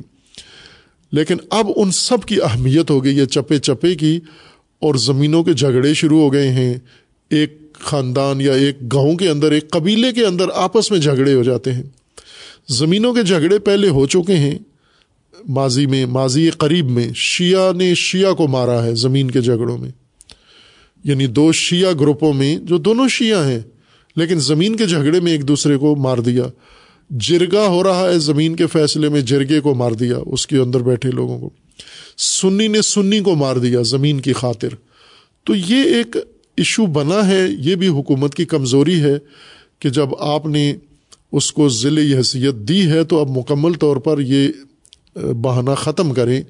باقاعدہ طور پر وہاں محکمہ مال جائے، پٹوار جائے، زمینوں کے نقشے ہوں، عکس ہوں، ریکارڈ ہو، ہسٹری ہو، اس کے مطابق حکومت پولیس کے ذریعے، فوج کے ذریعے سے ان زمینوں کو تقسیم کر کے جس کی ہے، اس کے حوالے کریں اور دوسروں کو ان کی اپنے حصے دے دیں تاکہ یہ میدان ہی، بہانہ ہی ختم ہو جائے۔ لیکن ایسا کام نہیں کیا۔ مقامی وہاں جرگا سسٹم ہے۔ اگر حکومت نہیں کر رہی تو جرگے والے یہ کام کریں۔ جتنی متنازع زمینیں ہیں وہ وہاں کے قبائل زو امام مشران بیٹھ کر ان زمینوں کو جو ان کا ضابطہ ہے، جس کی بنتی ہے ان کے قانون کے مطابق، اس کو دے دیں اور یہ جھگڑے کی بنیاد ہی ختم کر دیں۔ یہ کام نہیں کر رہے۔ یا کچھ زمینیں ایسی ہیں جو ہیں کسی کی قبضہ کسی اور کا ہے۔ مثلاً شیعہ زمینیں ہیں، سنی قبضہ کیے ہوئے ہیں۔ کچھ سنی، سنیوں کی زمینیں شیعہ قبضہ کیے ہوئے ہیں۔ خوب، یہ زمینیں بھی تنازع ہے ان کو بھی حکومت واضح کرے۔ جو اہل سنت کی زمینیں وہ اہل سنت کو دیں، جو شیعہ کی زمینیں ہیں، جو قانون بنتی ہیں، جس کا ریکارڈ موجود ہے یا جس کا ثبوت موجود ہے، وہ جس کی ہیں، اس کو دی جائیں۔ خواہ وہ کوئی گھر ہے، کوئی پلاٹ ہے، کھیت ہے، پہاڑ ہے، جو بھی ہے، جو جس کا ہے، اس کو دے دیا جائے تاکہ یہ بہانے ختم ہوں۔ لیکن ایسا کام حکومت نہیں کر رہی، بلکہ حکومت کی لاپرواہی یا عدم دلچسپی کی حد یہ ہے کہ عید قربان پر وزیر اعظم صاحب، آرمی چیف صاحب کے ساتھ مل کر دونوں پرا چنار گئے۔ خبروں میں بھی آیا اور اس کی تشہیر بھی ہوئی، میڈیا چینل سب نے دکھایا کہ یہ دونوں بزرگ سیاسی بھی اور آرمی کے بزرگ بھی گئے وہاں پر۔ عید کا بھی موقع ہے اور عید کا موقع قبائلوں، قبائلیت میں، قبائلی ماحول میں عید الگ چیز ہوتی ہے، شہریوں کی طرح نہیں ہے۔ شہری خوش ہوتے ہیں کہ عید کے دن سوئیں گے ہم۔ ان کو سب سے بڑی خوشی ہوتی ہے کہ پورا دن سوئیں گے ہم۔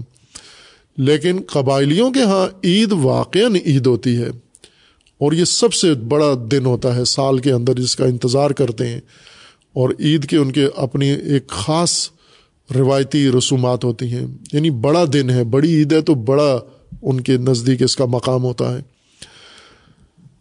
اب آرمی چیف تو ٹھیک ہے، وہ تو عوامی لیڈر یا عوامی نمائندے تو نہیں ہیں، فوج کے چیف ہیں اور انہیں فوجیوں کے ساتھ جانا چاہیے۔ اور یہ پاکستان کی روایت میں اور اچھی روایت ہے کہ ہر عید پر جو عید افواج کے سربراہ ہیں، وہ گھر میں عید اپنے خاندان میں بچوں کے ساتھ نہیں مناتے، وہ سرحدوں پہ چلے جاتے ہیں۔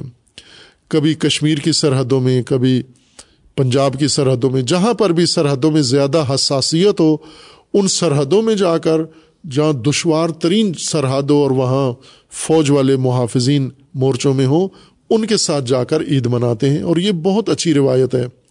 اس سے ان کے حوصلے بڑھتے ہیں، اس سے ایک قائد کا اپنے فورس کے اوپر تسلط قائم ہوتا ہے اور اس کا احترام بڑھتا ہے، اہمیت ہوتی ہے۔ لیکن جو عوامی نمائندہ ہے وزیر اعظم عوامی نمائندے ہیں، یہ کسی علاقے میں جائیں گے اور یہ بھی جا کے افواج میں صرف کھانا کھا کے اور عید گزار کے واپس آ جائیں اور عوام کو نہ منہ دکھائیں، نہ عوام سے ملیں، نہ کوئی رابطہ۔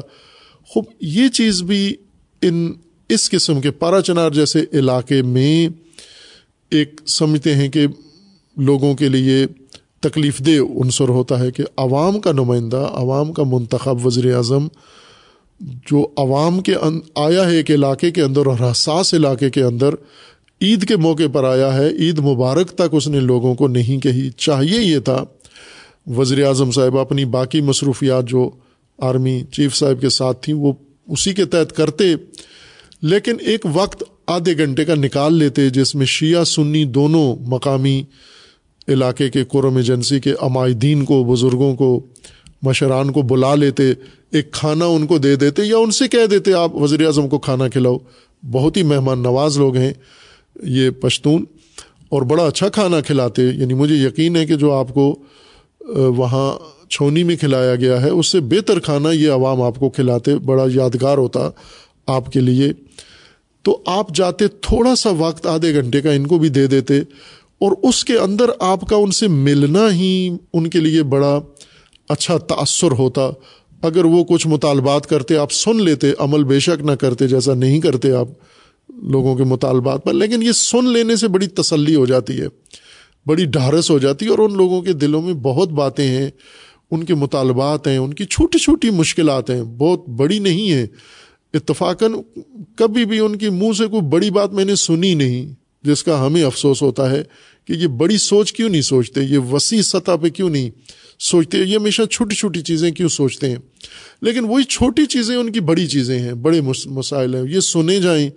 وزیر اعظم خود سنتے، بے شک سن کے ان پر عمل نہ کرتے، لیکن خود بیٹھ کے تسلی سے سن لینا، یہ ان کے لیے بڑی ڈھارس ہو جاتی۔ پھر وہیں پر ان کو تلقین کراتے کہ آپس میں متحد رہو، متفق رہو، اور عید کے دن ایک گلے ملاتے، ان شیعہ سنی کو معاہدہ کروا لیتے، تو یہ سارا کچھ نہیں ہونا تھا۔ لیکن یہ دونوں بزرگ چپکے سے واپس آ گئے، خصوصاً وزیر اعظم کا۔ وہاں عوام کو نظر انداز کر کے واپس آ جانا، یہ میری نظر میں غلطی تھی۔ علاقے کے لوگوں کو احساس ہوا ہے، اپنی حکارت کا تحقیر کا احساس ہوا ہے کہ وزیر اعظم آ کے نظر انداز کر کے یعنی ان ان لوگوں کا انہوں نے کوئی قدردانی نہیں کی ہے۔ اس طرح کی چیزیں ہونی چاہیے۔ ادارے باقاعدہ ان کو بریف کیا کریں یا ان کے اپنے جو افسر ہوتے ہیں، وہ ان کو بتایا کریں کہ آپ جس علاقے میں گئے ہیں، وہاں کی یہ حساسیتیں ہیں اور یہ تقاضے ہیں۔ باہر کیف، حکومت کو ان چیزوں کا نوٹس لینا چاہیے۔ چونکہ یہ جو کمزوریاں ہیں حکومت کی، مثلا زمینوں کے جھگڑے لمبے چلے جا رہے ہیں اور حکومت مداخلت کر کے حل نہیں کر رہی۔ عدالتوں کے ذریعے، پولیس کے ذریعے، قانون کے ذریعے، قانون کی بنیاد پر نہیں کر رہی۔ تو یہ خود جنگوں کو میدان دینے والی بات ہے، جنگ کو دعوت دینے والی بات ہے۔ اسی طرح ان کے باقی جو مسائل ہیں، ان کو نظر انداز کرنا، اس قسم کے خطے میں بحران پیدا کرنے کے مترادف ہے۔ پہلی ترجیح پر حکومت، وفاقی حکومت یہ کام کرے یا صوبائی حکومت یہ کام کرے کہ فی الفور اس علاقے کے جتنے مسائل ہیں جو جھگڑوں کا باعث بنتے ہیں، انہیں قانونی بنیادوں پر فوراً حل کریں تاکہ ہر جنگ فرقہ واریت میں نہ تبدیل ہو جائے اور ہر جنگ جس میں ابھی ہوا ہے، مثلا پیچھے جب معلمین شہید ہوئے تو ایک گروہ ایسا تھا، سیاسی گروہ، جس کو چاہیے جنہوں نے نو مئی خلق کیا ہے۔ یعنی جو چاہتے تھے کہ فوج کے اوپر حملے ہوں، ریاست کے اوپر حملے ہوں، تنصیبات کے اوپر حملے ہوں۔ اب ایسا حادثہ تو ان کو خدا دے، انہوں نے غنیمت سمجھا اس کو۔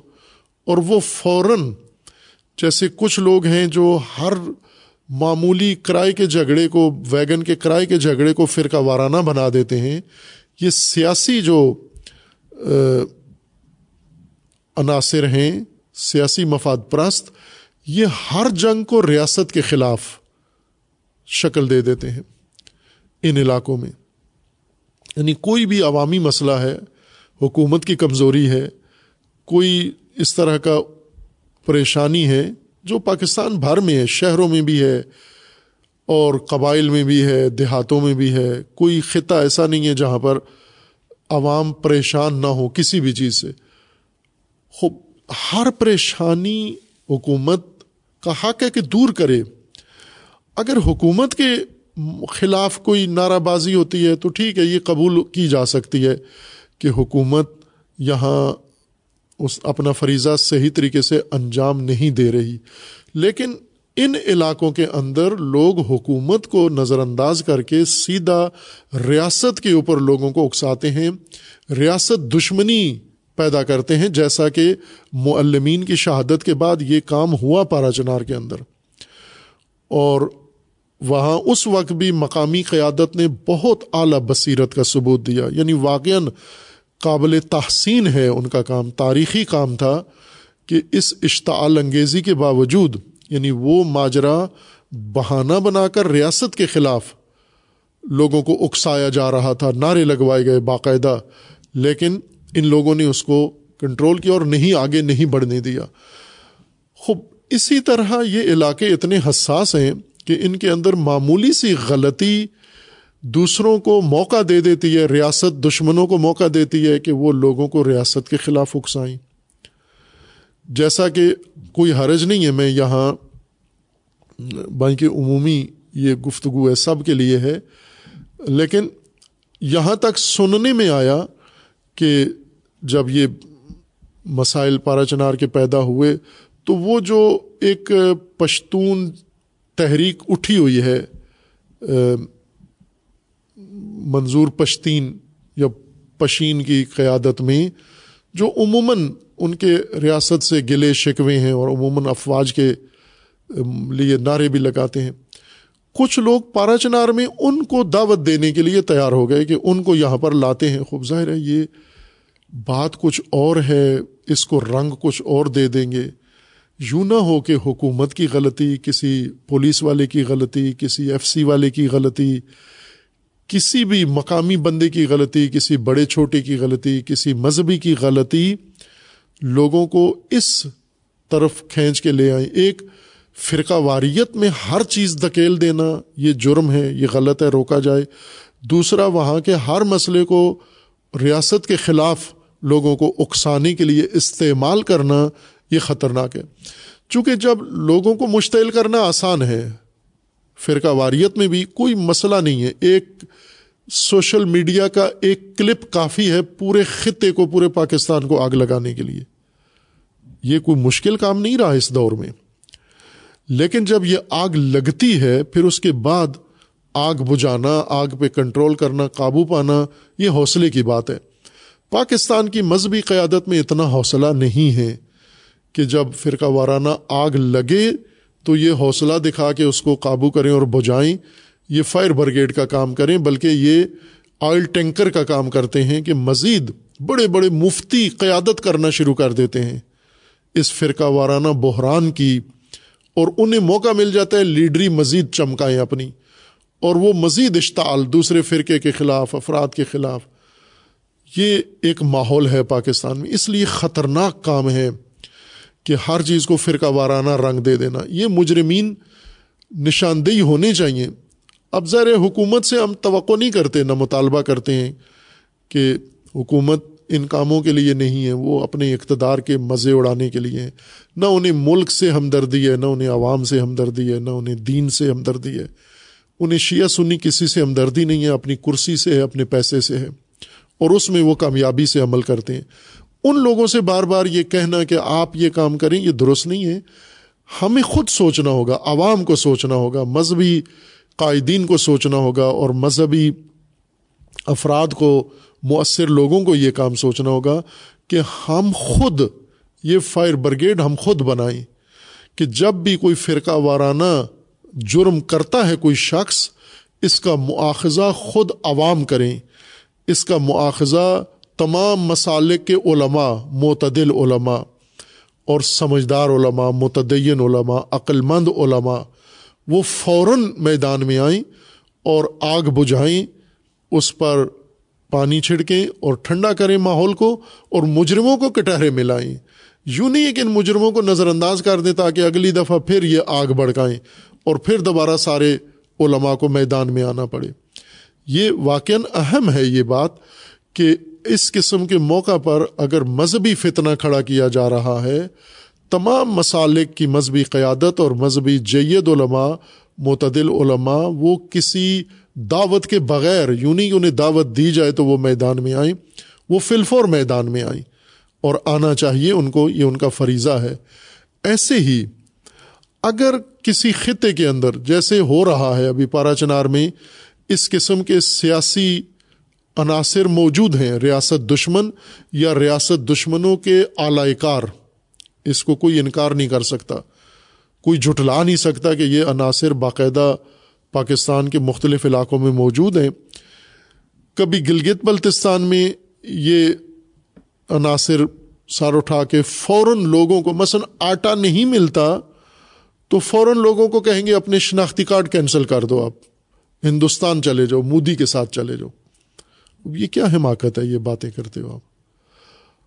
اگر آٹا نہیں ملتا تو الیکشن میں اس کا رائے حل ہے۔ جن لوگوں کو چوروں کو ووٹ دیتے ہو، یہ وہاں روکو لوگوں کو۔ الیکشن میں تو کود پڑتے ہو تم آ کے۔ جتنے چور تمہارے مقامی اور غیر مقامی سارے میدان میں آتے ہیں، ان کے پیچھے تو آپ جان فدا کرتے ہو۔ پھر جب آٹا بند ہوتا ہے، کہتے ہو ریاست کے خلاف بغاوت کر دو آپ۔ یہ حماقت ہے، یہ نہیں ہونا چاہیے۔ اور اس کے لیے بھی تمام شیعہ سنی سب مل کر مذہبی قیادت اور سیاسی شعور رکھنے والے سماجی فعال فعال لوگ، سیاس، سماجی کارکن، جن کے اندر شعور ہے، بے شعوروں کا کام نہیں ہے، جو شعور رکھتے ہیں، خواہ وہ کسی بھی شعبے میں ہو تعلیم میں ہو وہ میڈیا میں ہوں، کسی بھی شعبے سے ان کا تعلق ہو سکتا ہے، یہ لوگ فوراً اقدام کر کے اس چیز کو روکیں عزیزان پاکستان، ان چیزوں کا متحمل نہیں ہو سکتا۔ جو پاکستان کی حالت بنا دی گئی ہے، پاکستان کو جن مشکلات میں جکڑ دیا گیا ہے، پاکستان میں جو فتنے کھڑے کرنے کے لیے تیاریاں ہو چکی ہیں، اور مدت سے جو فرقہ واریت کی آگ تین چار دہائیوں سے لگی ہوئی ہے اور نقصان اٹھا رہے ہیں، اب ہمیں شعور آنا چاہیے، ہمیں بیداری آنی چاہیے، عقل آنی چاہیے، ہم فتنے بڑھانے والوں میں نہ ہوں، فتنے ختم کرنے والوں میں سے بنی اور کر سکتے ہیں۔ یہ پورا ایمان ہے میرا کہ اگر یہ حضرات، علماء، مذہبی اپنے اپنے سلسلے کے اکابرین یہ اگر سنجیدہ ہوں تو پورے پاکستان میں مذہبی فرقہ واریت کی آگ بجھائی جا سکتی ہے۔ یہ میں ذمہ داری کے ساتھ عرض کر رہا ہوں اور کچھ جو تجربہ کیا ہے ہم نے اس سلسلے کا معمولی چھوٹا سا، بہت ایک شمع کی حد تک، ابھی سورج طلوع ہونا باقی ہے، اتحاد کا، وحدت کا، لیکن شمع جل چکی ہے۔ اس شمع کی روشنی سے ہی جو فضا بنی ہے، اس تجربے کی روشنی میں عرض کرتا ہوں کہ یہ کام عملی ہے اور ہو سکتا ہے۔ ہر مسلک کے جو اکابرین ہیں، قیادت ہے، وہ اپنے ہی مسلک کے مشتعل اور متشدد لوگوں کے دباؤ میں نہ آئیں۔ آج ہی خطبہ جمعہ میں میں نے اشارہ کیا کہ عزت دباؤ میں نہ آنے کو کہتے ہیں۔ جو دباؤ میں آ جائے وہ ذلیل ہوتا ہے۔ یہ ذلت دور کرنی چاہیے قیادت کو، مذہبی قیادت کو، کہ کوئی متشدد ان کو کلپ بھیج دیتا ہے، فون کر دیتا ہے، میسج کر دیتا ہے، تو یہ فوراً جیپ کے سمٹ جاتے ہیں اور اس کے دباؤ میں آ جاتے ہیں۔ عزت قائم رکھو اپنی۔ یعنی یہ دباؤ قبول نہ کرو اور اس ملک کے لیے، قوم کے لیے اور اپنے دین و مذہب کے لیے یہ آپ کے میدان میں آنے کا وقت ہے اور اس کو ہم کر سکتے ہیں۔ یعنی حکومت اگر تائید کرے، مدد کرے تو نور و نلا نور، لیکن برفرض اگر نہیں بھی کرتے، یہ آگ خود بجھائی جا سکتی ہے۔ چونکہ آگ لگانے میں حکومت کی مدد تو نہیں چاہیے ہوتی، آگ لگا سکتے ہیں حکومت کے بغیر تو آگ بجھا بھی سکتے ہیں حکومت کے بغیر۔ لیکن حکومت کو اپنے فرائض سمجھنے چاہیے۔ ظاہر سمجھدار ہوں تو سمجھنے چاہیے۔ اب ایسے وزیر اعظم کو آدمی کیا کہے؟ جو پارا چنار والے حساس، پارا چنار جیسے حساس ترین نقطے پہ عید کے دن جاتا ہے اور عوام کو منہ دکھائے بغیر عوام سے بات چیت کیے بغیر واپس آ جاتا ہے۔ عوامی نمائندہ بھی اپنے آپ کو کہتا ہے۔ لیکن ظاہر اس وزیر اعظم کو تو کوئی بھی نہیں سمجھا سکتا۔ ان کے تو جو ذہن میں ہے وہ کرنے کے لیے یہ تیار ہیں۔ باہر کے یہ بھی ایک خطرناک موقع تھا، لیکن الحمد للہ معاہدہ طے پا گیا ہے۔ معاہدے میں یہ طے پایا ہے کہ چودہ کروڑ روپیہ جرمانہ ہوگا، جس نے بھی یہ لڑائی شروع کی، جنگ شروع کی۔ خوب اچھا معاہدہ ہے مقامی اقدار ویلیوز کے مطابق، اور ایسا ہی ہوتا ہے وہاں پر۔ لیکن یہ معاہدہ رائے حل نہیں ہے۔ یہ معاہدہ ایک وقتی آپ نے اقدام اٹھایا ہے اور ہماری دعا بھی ہے کہ انشاءاللہ مؤثر اور اس پر عمل درآمد ہو اور جنہوں نے کرایا اللہ انہیں جزائے خیر دے جو مقامی ہیں، سب شیعہ سنی ہر طرف سے جو جو بھی اس میں شامل تھا، اس نے بہترین کام بر وقت کیا ہے۔ لیکن یہ رائے حل نہیں ہے۔ رائے حل چونکہ اس معاہدہ کے اندر خود ایسی چیزیں موجود ہیں جو مزید جنگ کو بھڑکا سکتی ہیں۔ مثلا یہی چودہ کروڑ روپیہ ملے گا۔ اگر کسی نے جنگ شروع کی، جیسے کسی مجرم کو پکڑنے کے لیے حکومت عموماً رغبت دلاتی ہے کہ اس کو پکڑ کے دو تو آپ کو دس لاکھ روپیہ انعام ملے گا، تو بھائی اس کو خود پکڑ کے دے دیتا ہے کہ دس لاکھ اس کو بعد میں چھڑا لیں گے جیل سے، یہ دس لاکھ تو لیں پہلے۔ اسی طرح ہوتا ہے، جن کے کاموں کے بدلے میں جرمانے یا معاوضے یا انعام رکھے جاتے ہیں، وہ خود رغبت، وہ لالچ بن جاتی ہے کہ ہرس ہو جاتی ہے۔ اب فرض کر لیں کسی شخص کو دیکھنا ہے کہ یہاں جنگ کا ماحول بنائیں۔ کسی گاؤں میں جا کر وہ کوئی حرکت کرتا ہے، لوگوں کو مشتعل کرتا ہے، دوسرا اس کو فائرنگ کر دیتا ہے۔ اور اس کی نیت یہ ہے کہ میں ماحول بناؤں، جنگ والا شروع یہ کریں، چودہ کروڑ ان پہ پڑ جائے گا۔ اور چودہ کروڑ ہم لے لیں گے ان سے۔ حکومت لے لے گی ذرا حکومت کو ملے گا تو حکومت والے خود یعنی کمشنر نے اگر یہ چودہ کروڑ لینے تو کمشنر تو جگہ جگہ جنگ چاہے گا، چونکہ اس کو روزانہ کے چودہ کروڑ ملیں گے۔ وہ تو ہر گاؤں میں جنگ چاہے گا کہ یہاں بھی جنگ کرو، چونکہ چودہ کروڑ یہاں سے ملیں۔ اس گاؤں میں بھی جنگ شروع کرو تاکہ چودہ کروڑ ادھر سے ملے وہ تو پھر بہت ہی خطرناک کام ہو جائے گا، یہ چودہ کروڑ کی جنگ بندی۔ یہ تو بہت نقصان دہ ثابت ہوگی۔ اس کا رائے حل موجود ہے، جیسا میں نے اشارہ کیا ہے۔ وہ رائے حل سمجھتے ہیں سارے میں ایک ادنا طالب علم کی حیثیت سے عرض کر رہا ہوں کہ موجود ہے قرآن نے وہ رائے حل دیا ہے۔ رسول اللہ صلی اللہ علیہ وآلہ وسلم نے دیا اور سب سے بڑھ کر اہل البیت علیہ السلام نے وہ رائے حل دیا ہے۔ آج کے ہمارے مذہبی قیادت نے دیا ہے۔ امام خمینی رحمۃ اللہ علیہ نے وہ رائے حل دیا ہے۔ رہبر معظم نے دیا ہے۔ اسی طرح اور دیگر مسالے کے جید علماء نے دیا ہے وہ راہ حل۔ ہم اس کی طرف آئیں اور اس رائے حل سے ہم ہمیشہ کے لیے پاکستان کے ہر خطے میں فرقہ واریت کی آگ بجھا سکتے ہیں اور تکفیریت اور تکفیریت جیسے اور جو فتنے ہیں، ان کو ہم نہتا کر سکتے ہیں، ان کو آگ بڑھکانے کا میدان ان سے لے سکتے ہیں۔ اس کے لیے جو باشعور لوگ ہیں، وہ اگر حامی بھریں اور آمادہ ہوں اور ضروری ہے ان کے لیے، تو انشاءاللہ ملک پرامن ہو جائے گا انشاءاللہ۔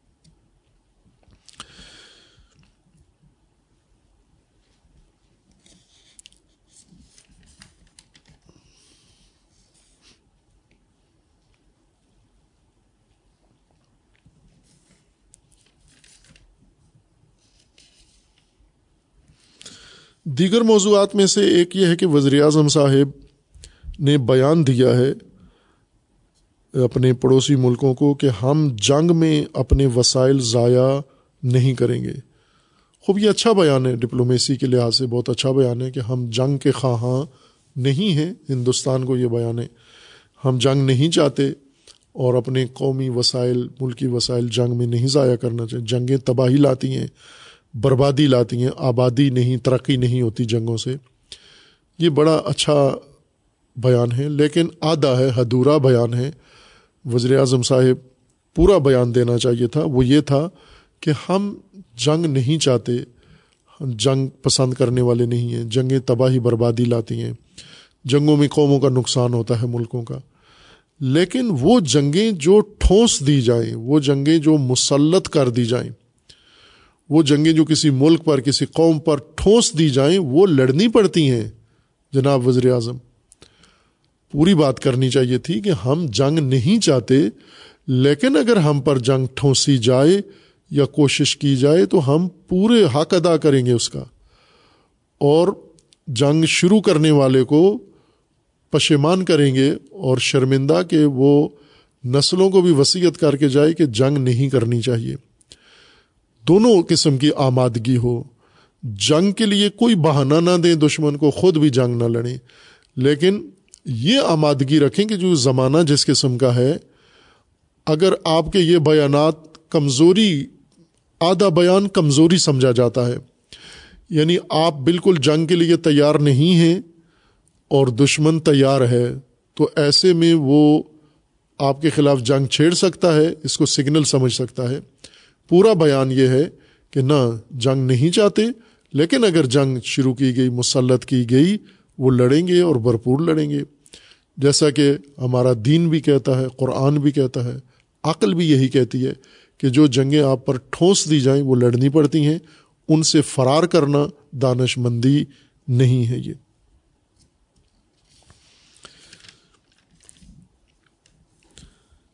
خوب ایک اور موضوع جو البتہ اگلے ہفتے سے مربوط ہے یعنی آنے والے اتوار سے، اور اس کا ایک طرح سے تعلق ان سارے مسائل سے ہو جاتا ہے کہ محرم بھی قریب ہے، اور محرم کے قریب پاکستان کے اندر خصوصی اہتمام کیا جاتا ہے امن و امان کے حوالے سے۔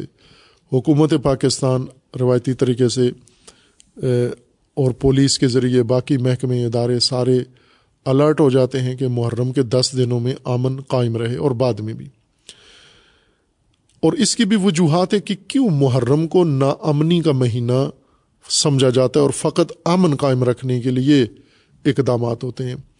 اس کی وجہ یہ ہے کہ محرم کے دوران کچھ ایسی خرابیاں، غلطیاں ہوتی ہیں۔ کچھ غلطیاں ہوتی ہیں، وہ لوگ جو پیشہ ور مجلسیں پڑھتے ہیں، ممبروں پہ آتے ہیں۔ اور فیسیں لیتے ہیں باہری اور لوگوں کو دوسرے مذاہب کے خلاف بڑکاتے ہیں، اکساتے ہیں۔ دوسرے مذہب کی توہین کرتے ہیں، مقدسات کی۔ ایک یہ بڑی خرابی ہے جس وجہ سے محرم نا امن لگنے لگتا ہے اور حکومت ساری توجہ امن قائم کرنے پر لگا دیتی ہے۔ یعنی ایک بالکل پولیس اسٹیٹ بن جاتا ہے پاکستان، پورا ملک، دیہات و شہر اور اس کے نرغے میں مجالس و جلوس ہو رہے ہوتے ہیں۔ خوب اس میں خود شیعہ اکابرین، علماء، قائدین، ذاکرین، بانیان سب شریک ہیں اس کے اندر کہ اس فضا میں ہمارا کتنا ہاتھ ہے اس فضا کے بننے میں۔ ظاہر ہے اگر ہم محرم میں، محرم کا پیغام لوگوں کو دیں، ہم محرم میں امام حسین علیہ السلاۃ وسلام کا پیغام بتائیں، مقصد بتائیں، وہ مصائب بتائیں، وہ ساری داستان بتائیں جو کربلا میں وقوع پذیر ہوئی ہے۔ اور اہل البیت علیہ السلام کا مذہب بتائیں، شان بتائیں، قرآن بتائیں، اللہ کا دین بتائیں، رسول اللہ صلی اللہ علیہ وآلہ وسلم کی سیرت بتائیں، امیر المومنین کی سیرت بتائیں۔ جناب سیدہ کی کہ جس کی اشد ضرورت ہے پوری دنیا کو اور آج کے پاکستان کو، آج کی نسل کو ان پاکیزہ سیرتوں کی سب سے زیادہ ضرورت ہے اور محرم کی مجالس ان اس کمی کو، اس تقاضا کو پورا کرے، جواب دے۔ اہل البیت کی سیرت لوگوں کے سامنے رکھیں۔ میڈیا کا دور ہے۔ آپ مطالعہ کریں، تجزیہ کریں، تحلیل کریں خوبصورت انداز سے اور اچھے علمی نقطے عملی نقطے اخلاقی نقطے نکال کر کربلا سے کربلا کے شہداء اور اسی طرح اہل البیت علیہ السلام اور خاندان رسول اللہ سے آپ نکال کے ساری دنیا کو ایجوکیٹ کریں آپ۔ یہ بہترین مقصد ہے ان مجالس کا۔ بانیان بانیان مجالس خطبہ مجالس، ذاکرین مجالس شرکائے مجالس، یہ سب کچھ اس نقطے کی طرف آ جائیں، امن خود ہی قائم ہو جائے گا۔ چونکہ یہ پیغام جو آپ کا ہے، ظاہر یہ بہت ہی اہم ہے، یہ ہر ایک کے لیے ہے۔ اور اس پہ کوئی مشتعل نہیں ہوتا کہ یہ کیوں کرتے ہیں آپ۔ اور جواز بھی نہیں ہے کسی کے پاس۔ دوسرا، جو مخالف سمت میں بیٹھے ہوئے لوگ ہیں، جو ناسبیت نے ماحول بنا دیا ہے، اس کا بڑا دخل ہے کہ محرم آنے پر اہل البیت کا بغض، اہل البیت سے دشمنی، خاندان رسول اللہ سے دشمنی ان کی عمر آتی ہے، اوج پہ آ جاتی ہے۔ اور اس دشمنی کا اظہار مختلف طریقوں سے کرتے ہیں۔ کبھی مجلسوں پہ پابندی، کبھی جلوسوں پہ پابندی، کبھی ان پہ حملے، کبھی ان پہ ایف آئی آر، کبھی کیا کبھی کیا۔ ہر حربہ استعمال کرتے ہیں اپنا بغض نکالنے کے لیے۔ خوب، ایک یہ شعبہ ہے اور دوسرے مذہب مسالک کے جو بزرگان ہیں، یہ ان کے ذمہ ہے کہ وہ اس اپنے جماعت کو اور اپنے گھر کو وہ کنٹرول کریں کہ اہل البیت آپ کے بھی ہیں اور محرم میں آل رسول کا ذکر آپ اپنے طریقے سے کریں۔ جس طرح آپ کو اچھا لگتا ہے، آپ جیسے پسند کرتے ہیں۔ شیعہ کی طرح نہ کریں، قمیضیں نہ اتاریں، زنجیریں نہ ماریں، ماتم نہ کریں نوہے نہ پڑھیں۔ لیکن آپ ذکر تو کریں، آپ کا کوئی تعلق نہیں ہے اہل البیت سے۔ آپ کا خاندان رسول اللہ سے کوئی تعلق نہیں ہے۔ تو یہ مباہلہ میں رسول اللہ نے جو اہل البیت کو آگے لایا، سامنے لائے اللہ کے حکم پر، اس لیے تھے کہ آج آپ نظر انداز کر کے بیٹھ جائیں۔ اور اہل البیت کے ذکر کو یعنی اس وقت جو پاکستان میں فضا بن گئی ہے، وہ یہ ہے کہ جو اہل البیت کا ذکر کرے گا، وہ سنی نہیں رہا۔ یہ فضا بنا دی گئی ہے کہ جو اہل البیت کا ذکر نہیں کرے گا، وہ سنی ہی نہیں ہے۔ خوب سنی کون ہے جو اہل البیت سے بغض رکھے نوز باللہ۔ کب دنیا میں سنی اس کو کہا جاتا رہا ہے؟ اہل البید کے بغض کو تو سنی نہیں کہتے، ناسبی کہتے ہیں، مجرم کہتے ہیں جنایت کار کہتے ہیں، یزیدی کہتے ہیں، بنو امیہ والا کہتے ہیں اس کو۔ وہ تو سنی نہیں ہے۔ اور سنی کو یہ داغ دبا دونا چاہیے اپنے۔ اور بہترین موسم یہی کربلا اور عاشورہ اور محرم ہے کہ آپ اپنی مساجد میں اپنے اپنے انداز سے جیسا آپ کے مسلک میں ہے، اس طرح سے آپ ذکر کریں اہل البیت کا اور کرتے ہیں۔ اتفاقاً اہل سنت خوبصورت ذکر کرتے ہیں، بہت اعلیٰ ذکر کرتے ہیں۔ بلکہ بعض اوقات تو میں اگر موازنہ کروں، فرض کریں پاکستان میں شیعہ نے جو ذکر اہل البیت کیا اور سنی نے، تو بعض اوقات سنی کا ذکر ترجیح رکھتا ہے۔ چونکہ انہوں نے بہت سنجیدگی کے ساتھ ذکر کیا ہے۔ چونکہ بعض ہمارے جو پیشہ ور ذاکر خطیب ہیں، یہ سنجیدہ نہیں ہوتے۔ یہ کمرشل مجلسیں پڑھتے ہیں، پیسے کے لیے پڑھتے ہیں، ذمہ دارانہ نہیں پڑھتے، تحقیق نہیں کرتے۔ کوئی مقصد اس کے اندر کار فرما نہیں ہوتا، صرف ان کا ٹائم پورا کرنا ہے اور اپنی فیس وصول کرنی ہے۔ لیکن اہل سنت بعض بہت بامانہ گفتگو کرتے ہیں۔ جس کا ایک نمونہ خود جامع اور وط الوسقہ میں اہل سنت آتے ہیں، دس دن پورے آ کے مجلس پڑھتے ہیں اور خوبصورت گہرا پیغام دیتے ہیں۔ اور میڈیا میں ابھی بھی موجود ہے آپ امام حسین علیہ السلاۃ وسلام کے بارے میں اہل سنت کے اکابرین سنیں تو انسان چاہتا ہے کہ یہ پڑھتے رہیں اور ہم سنیں ان کی گفتگو۔ تو یہ عام ہونا چاہیے یہ اہل سنت کے اندر تاکہ محرم الحرام میں یہ فضا بنے۔ اسی مقصد کے حصول کے لیے ہر سال محرم کے موقع پر حرمت محرم کانفرنس ہوتی ہے تاکہ ہم تمام مسالے کے اکابرین، بزرگان، علماء، دانشور ان کو بلائیں اور بلا کر ان کی موجودگی میں قوم کے نام، عوام کے نام اور مومنین، مسلمین کے نام ایک اچھا پیغام، وحدت کا اچھا پیغام ہم اہل البید کے احترام کا مقدسات کی حرمت کا دیں خصوصاً اس وقت جو سویڈن میں جو کچھ ہوا اور فرانس میں اور تسلسل کے ساتھ ہوتا ہے، اس تناظر میں زیادہ ضرورت ہے کہ ہم مقدسات کی حرمت کی پاسداری کے لیے یہ کام کریں اور انشاءاللہ اتوار کو جامع عروت الوسقہ میں یہ کانفرنس ہے، جس میں پبلک کی شرکت نہیں ہے، عوامی شرکت کی نہیں ہے یہ کانفرنس یہ اس طرح گول میز کانفرنس کی طرح ہوگی۔ جس میں صرف بزرگان اکابرین علماء ہی تشریف لائیں گے اور آپ کے عوام کے اگر علاقے میں کوئی اچھی شخصیت جو معتدل سوچ رکھنے والے ہیں، وحدت کے حامی ہیں اور ایسے موقعوں پر اچھا پیغام دینے کی صلاحیت رکھتے ہیں، آپ بے شک ان کو دعوت دیں اور ان کو اس کانفرنس میں شریک کریں انشاءاللہ۔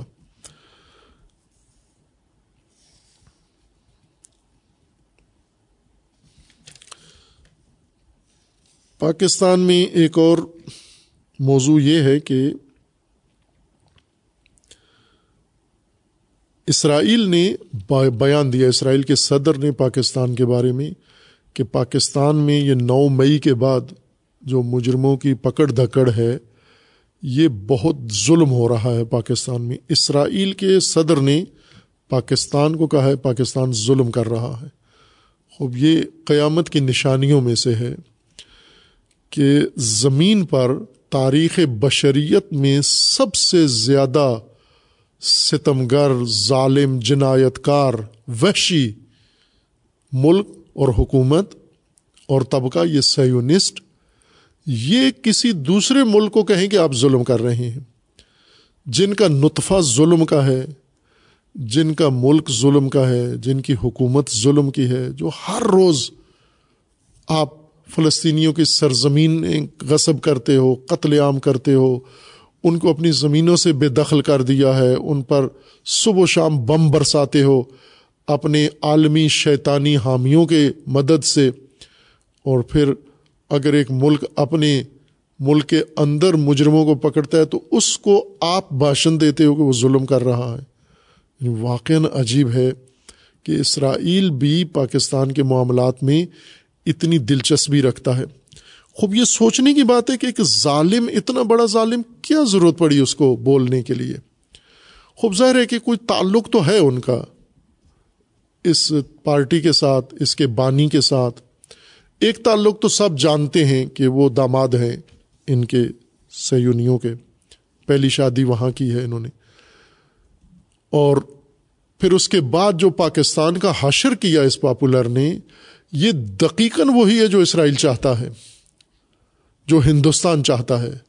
اس لیے ہندوستان میں اس وقت سب سے مقبول لیڈر یہی پاکستان کا پاپولر ہے۔ انڈیا میں اس سے زیادہ پاپولر ہے۔ اور انڈین بڑے بڑے لوگ، شخصیات، ان کے ایکٹرز، ان کی اداکارائیں اور فلاں، وہ دن رات ان کے لیے دعائیں بھی کرتے ہیں اور عبادتیں بھی کرتے ہیں اور آرزو بھی کرتے ہیں کہ یہ دوبارہ حکومت میں آئیں۔ اور انہوں نے کہا ہے کہ ہندوستان پچہتر سال میں پاکستان میں جو کچھ نہیں کر سکا، وہ اس شخص نے کر دکھایا ہے۔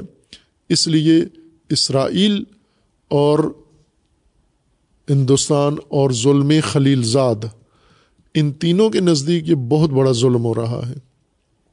پاکستان میں کہ جنہوں نے نو مئی کو فوجی تنصیبات پر حملے کیے ہیں اور ان کو پکڑنا یہ ظلم ہے، ان پر کیس چلانا یہ ظلم ہے۔ لیکن جو ہندوستان کر رہا ہے مسلمانوں کے ساتھ، جو اسرائیل کر رہا ہے مسلمانوں کے ساتھ، جو امریکہ کر رہا ہے، وہ کس منہ سے بے شرمی کی، بے حیائی کا حد ہے یہ کہ خوب اس سے بھی انسان سمجھ جانا چاہیے کہ یہ فتنہ جو پاکستان میں ہے، اس کے پیچھے کون کون ہے؟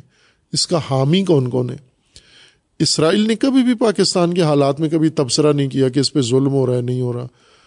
خوب پہلے بھی ہوتا رہا، ظلم ہوتا رہا، پکڑ دھکڑ ہر حکومت آتی رہی۔ کبھی بھی انہوں نے ضروری نہیں سمجھا کہ ہم بیان دیں۔ آج اس شخص کی حمایت میں بیان بہت مانی خیز ہے یہ۔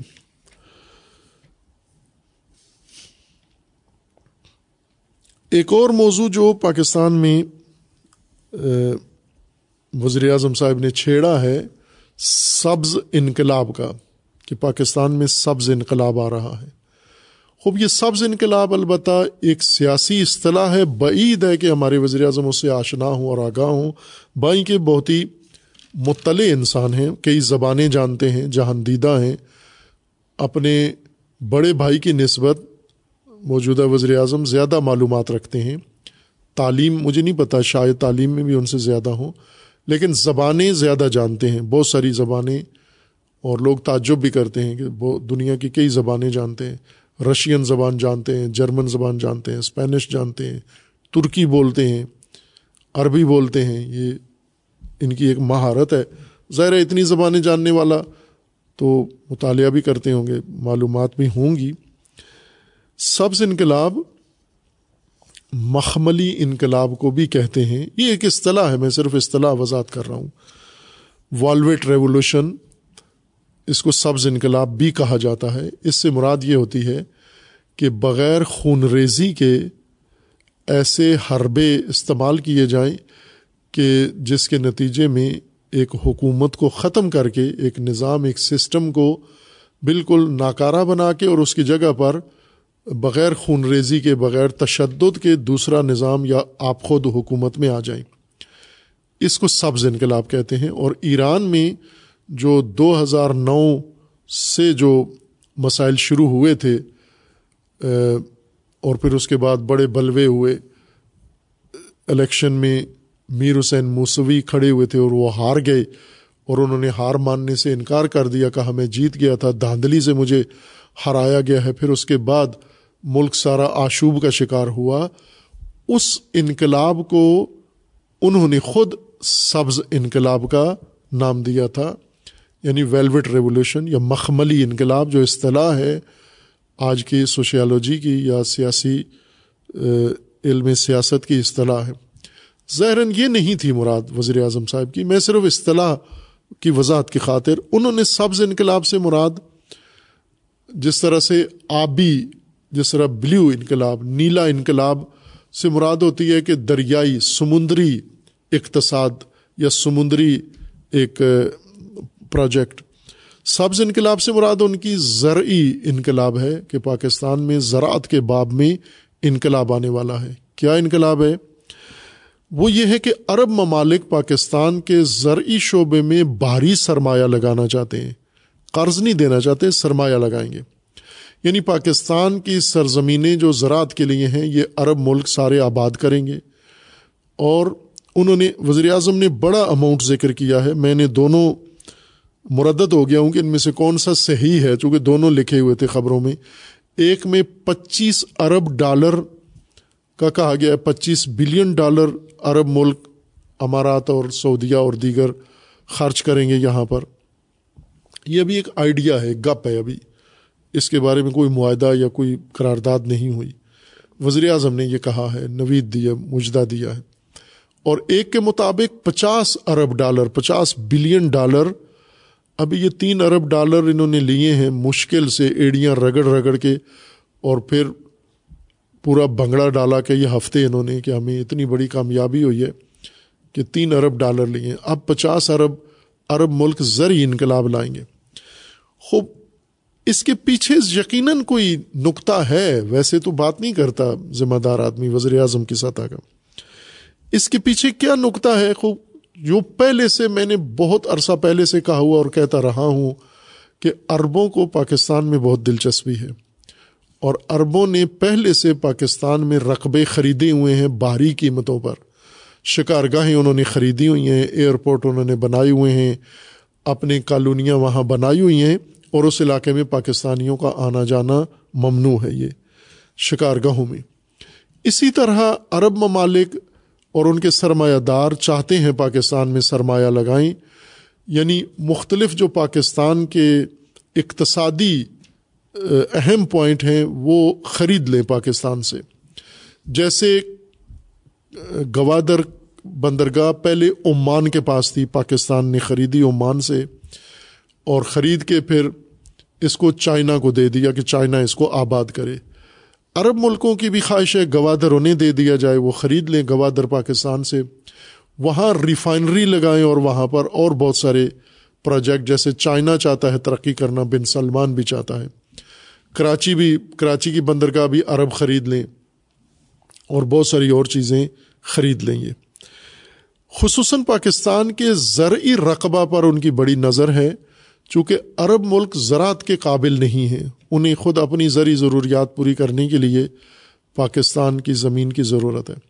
لیکن یوں نہیں کریں گے کہ زمینیں پاکستانیوں کی ہوں اور وہ پاکستانیوں کو پیسہ دیں کہ آپ یہ زراعت کے مختلف چیزیں اگائیں اور پھر عربوں کو بیچیں، عرب خریدیں گے۔ یہ نہیں ہے پلان۔ بلکہ یہ سارے زرعی رقبے جتنے بھی پاکستان کے اہم ہیں، یہ سارے وہ، چونکہ ان کے پاس پیسہ ہے، پچاس ارب ڈالر ہیں، پچاس بلین تو سو بلین بھی دے سکتے ہیں اور زمینیں خرید لیں گے۔ جیسا کہ گلگت بلتستان میں بل واسطہ یا بلا واسطہ وہ یہ کام کر رہے ہیں۔ خوب، یہ زمینیں اربوں نے کچھ تو پہلے سے لی ہوئی ہیں اور کچھ لے چکے ہیں۔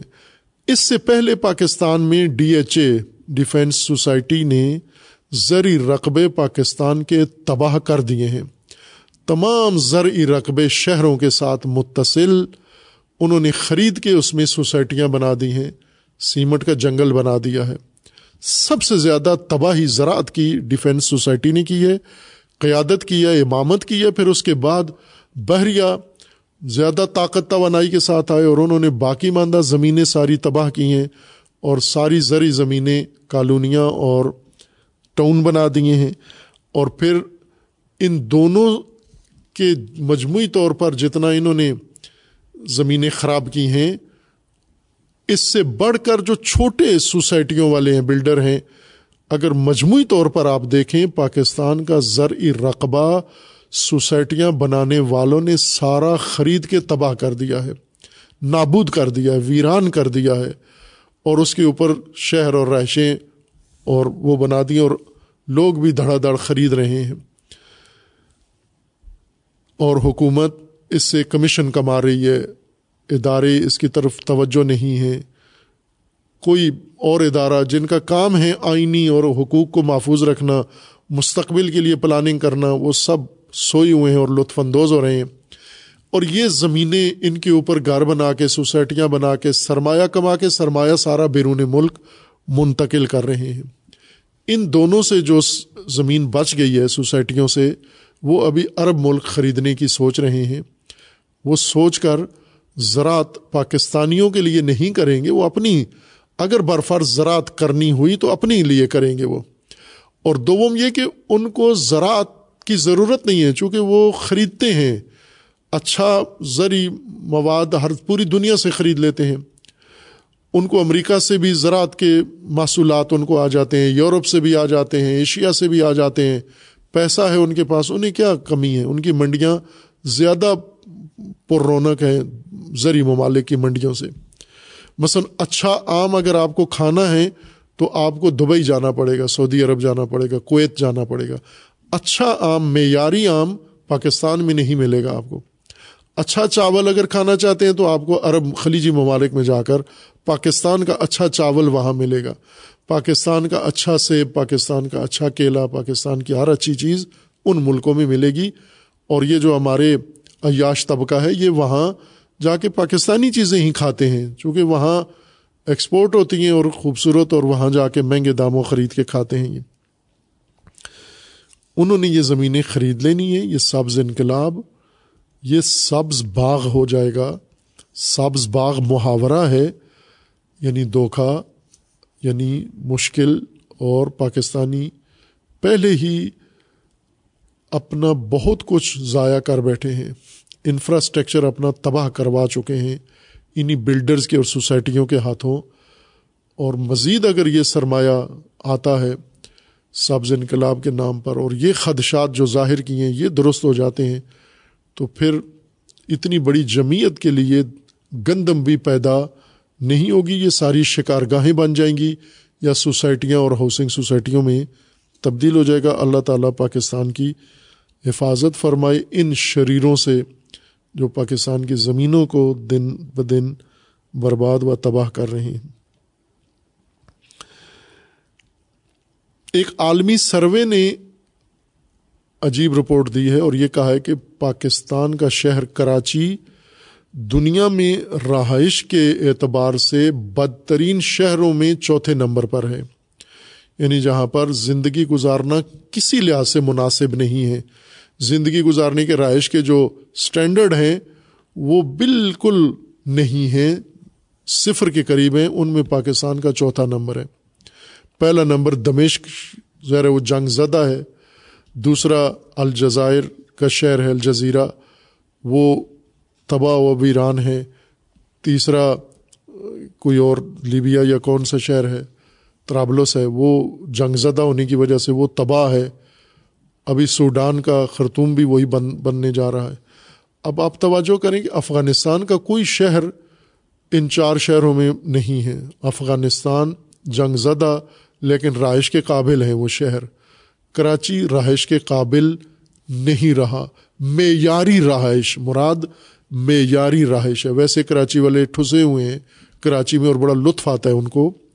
لیکن اگر رہائش کا معیار قائم کیا جائے کہ پانی ہو جس میں، کھلی فضا ہو جس میں، ہوا چلتی ہو جس میں کچھ سڑکیں ہوں، پارکنگ ہو، یہ سارے اگر معیارات رہائش کے سکونت کے دیکھیں تو عالمی سروے نے بتایا ہے کہ چار شہر دنیا کے جن میں رہائش سب سے برا، بدترین ماحول ہے ان میں سے کراچی کا چوتھا نمبر ہے کہ یہ کان نہیں ہے سننے والے، کراچی کے جو رہنے والے ہیں، کراچی کے اوپر مسلط لوگ ہیں، کراچی کے حاکم ہیں۔ کراچی کے عوام کا مطالبہ بھی نہیں ہے کہ کراچی میں معیاری رہائش کے لیے کہ کراچی کو اچھا شہر بنایا جائے۔ سمندری شہر ہے بندری شہر ہے، بندرگاہی شہر ہے۔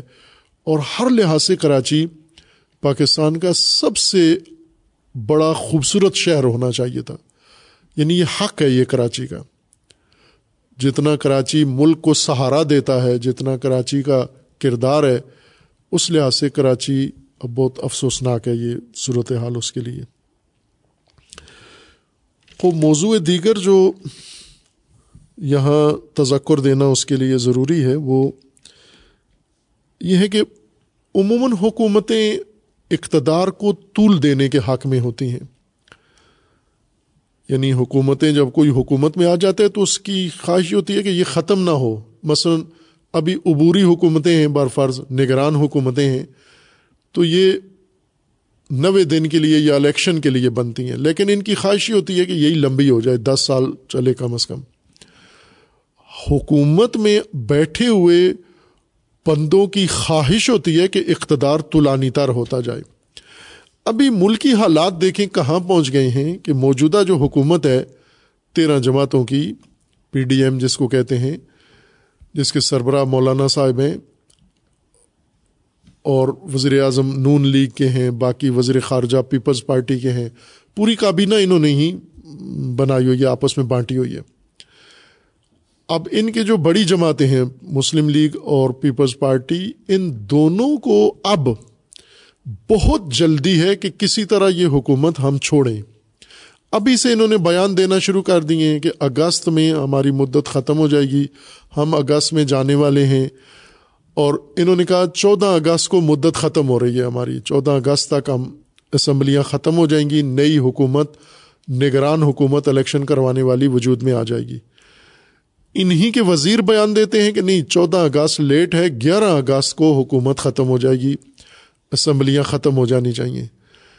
پیپلز پارٹی نے بیان دیا کہ نہیں، گیارہ اگست بھی بہت لیٹ ہے، آٹھ اگست کو یہ کار خیر انجام پانا چاہیے۔ آٹھ اگست کو ہم اقتدار چھوڑ دیں اور دوسرے لوگ اقتدار میں آ جائیں۔ خوب، یہ تعجب کی بات ہے کہ آپ اقتدار کے مزے لوٹ رہے ہو۔ آپ کو تو چاہیے تھا کہ الیکشن بھی نہ ہو۔ یہی حکومتیں چلتی رہیں۔ انہی سے کوئی آئینی، غیر آئینی طور پر آپ اپنے اقتدار کو طول دیں۔ فطرت سیاست کی اقتدار پرستوں کی یہ کہتی ہے کہ اقتدار لمبا ہو۔ یہ کیوں باری باری جلدی میں ہے؟ بہت جلدی میں ہے کہ جتنا جلدی ہو ہماری حکومت ختم ہو۔ خوب، اس سے اب جو نقطہ شناس ہیں وہ سمجھ جاتے ہیں کہ صورت حال کیا ہے، یہ کیوں جان چھڑانا چاہتے ہیں؟ یا انہیں جلدی انتخابات لڑنے کی، چونکہ انتخابات میں جیتنا ان کے لیے کنفرم ہو چکا ہے کہ آپ نے ہی اگلی مستقل حکومت بنانی ہے، یا یہ وعدہ ان کے ساتھ ہو گیا، اس لیے جلد از جلد چھوڑنا چاہتے ہیں۔ یا پھر انہیں یہ پتا ہے کہ اگلے آنے والے دن جو پاکستان کے اندر ہیں، وہ جس نے بھی وہ گزارے، وہ کبھی بھی پھر دوبارہ شاید اقتدار میں نہیں آ سکتا۔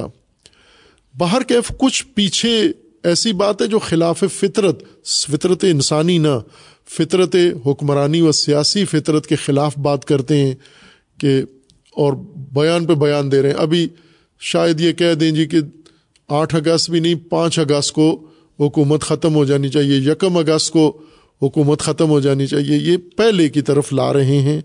حکومت چھوڑنے کی جلدی ہے۔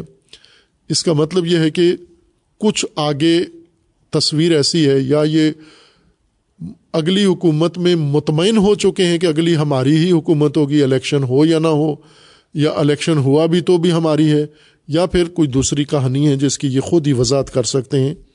ہم اس کے لیے کوئی اندازہ نہیں لگا سکتے۔ ایک جو خوبصورت موضوع میں نے رکھا ہوا تھا۔ اس سے پہلے ایک اور موضوع یہ ہے کہ سویڈن میں قرآن کی بے حرمتی ہوئی ہے تو دو ویسے بیان بازی تو سب نے کی ہے۔ مذمتی بیان، پوری دنیا کے حکومتوں نے، حکمرانوں نے، عملی قدم کسی نے نہیں اٹھایا۔ صرف بیان بازی کی ہے، سب نے مل کر بیان بازی کی ہے۔ عملی قدم دو حکومتوں نے اٹھایا ہے، ایک ترکی حکومت نے اٹھایا ہے اور ایک حوثی، یمن کے حوثی حکومت نے اٹھایا ہے۔ حوثیوں نے یہ اٹھایا ہے کہ سویڈن کے تمام امور پر پابندی لگا دی ہے۔ کہ سویڈن کی کوئی چیز یمن میں خرید و فروخت نہیں ہوگی، کوئی سویڈنی یمن نہیں آ سکتا۔ تمام تعلقات متلقہ انہوں نے ختم کر دیے ہیں۔ اب پہلے کتنے تھے کتنے نہیں تھے وہ ہمارے علم میں نہیں ہے، لیکن ایک چیز تو سمجھ میں آتی ہے کہ سویڈن کی بہت ساری چیزیں ہیں جو مارکیٹ ہے، ان کی دنیا میں تجارت ہوتی ہے، تو انہوں نے ان پر بھی پابندی لگا دی ہے۔ باہر کیف اگر کچھ نہ بھی ہو ان کے ہاں لیکن انہوں نے کم از کم اپنے ضمیر کے مطابق، اپنے دین کے مطابق ایک بہترین موقف اختیار کیا ہے۔ ایک ہی جماعت نے باقی پوری مسلم دنیا میں کسی نے یہ موقف اختیار نہیں کیا۔ واحد جمعیت ہے جس نے اعلان کیا کہ سویڈن کا مکمل بائی کاٹ ہے۔ سیاسی بھی، اقتصادی بھی، ہر طرح سے۔ اور دوسرا، ترکی کے سلطان اردوان نے یا اردوغان نے یہ سویڈن کی، قرآن کی بے حرمتی کے جواب میں اقدام کیا ہے۔ اور وہ یہ ہے کہ عرصے سے ترکی رکاوٹ بنا ہوا تھا۔ سویڈن کی نیٹو عضویت کا۔ نیٹو میں جو فورس ہے، فوجی معاہدہ ہے، اس میں سویڈن آنا چاہتا تھا، لیکن ترکی رکاوٹ بنا ہوا تھا۔ چونکہ سارے نیٹو ممالک حامی ہوں تو نیا ملک شامل ہو سکتا ہے، اور ترکی پہلے سے نیٹو کا عضو ہے۔ اس لیے اس نے روکا ہوا تھا کہ سویڈن نہیں آ سکتا۔ کیوں؟ چونکہ ترکی کو یورپی یونین میں قبول نہیں کیا جا رہا، جرمنی نہیں مانتا اور دوسرے ممالک اٹلی نہیں مانتا، فرانس نہیں مانتا۔ ترکی کا چاہنا یہ ہے کہ مجھے یورپی یونین میں لے اور سویڈن کا یہ کہنا ہے مجھے نیٹو میں لے اور نیٹو میں ترکی نہیں مان رہا تھا۔ جب سے قرآن کی برملا توہین ہوئی ہے، ترکی کے صدر نے نیٹو میں ووٹ دے دیا ہے کہ سویڈن کو لے لیا جائے نیٹو میں۔ یعنی یہ اس نے بے حرمتی کا اردوان نے جواب دیا جو ہمیشہ کہا تھا کہ ایک گرگٹ صفت آدمی ہے اور ہر کام کرتا ہے، گریبان بھی پکڑتا ہے، پاؤں بھی پکڑتا ہے۔ بہت ڈیلاگ بڑے بڑے بولتا ہے پنجابی فلموں کی طرح۔ اب تو پنجابی فلموں سے زیادہ بڑے ڈرامے اس نے خود بنوانا شروع کر دیے کہ پنجابی اب اس کے ڈراموں کو ترجیح دیتے ہیں۔ سلطان رائی بھول گئے ہیں پنجابی ارتغرل ابھی ان کے اوپر مسلط ہو گیا ہے۔ چونکہ اس نے ڈیلاگ زیادہ ترکی میں رائج کر دیے ہیں۔ اور عملاً اس کی یہ دیکھیں، یہ ذلت اس شخص کی کہ سویڈن کو سزا دینے کے بجائے اس کو انعام دے دیا اس نے۔ اور کہہ سکتا تھا کہ سویڈن کو نیٹو میں نہیں آنے دیں گے، چونکہ اس نے قرآن کی بے حرمتی کی ہے، لیکن پاداش میں اس نے یہ کام کیا ہے۔ وہ موضوع جو رکھا ہوا تھا میں نے بیان کروں، صرف اس کو عنوان یا بیان کرنے باقی تفصیل کا وقت نہیں ہے۔ وہ رہبر معظم حضرت امام خامنئی دامز العلی کا خطاب ہے پچھلے ہفتے طلاب علوم دین کو، حوضہ علمیہ کے، قم کے اور دیگر طلاب کو۔ اور بہت خوبصورت، بڑا جامع خطاب ہے۔ اور اس خطاب میں ایک بہت ہی نادر موضوع رہبر معظم نے طلاب کے لیے بیان کیا ہے۔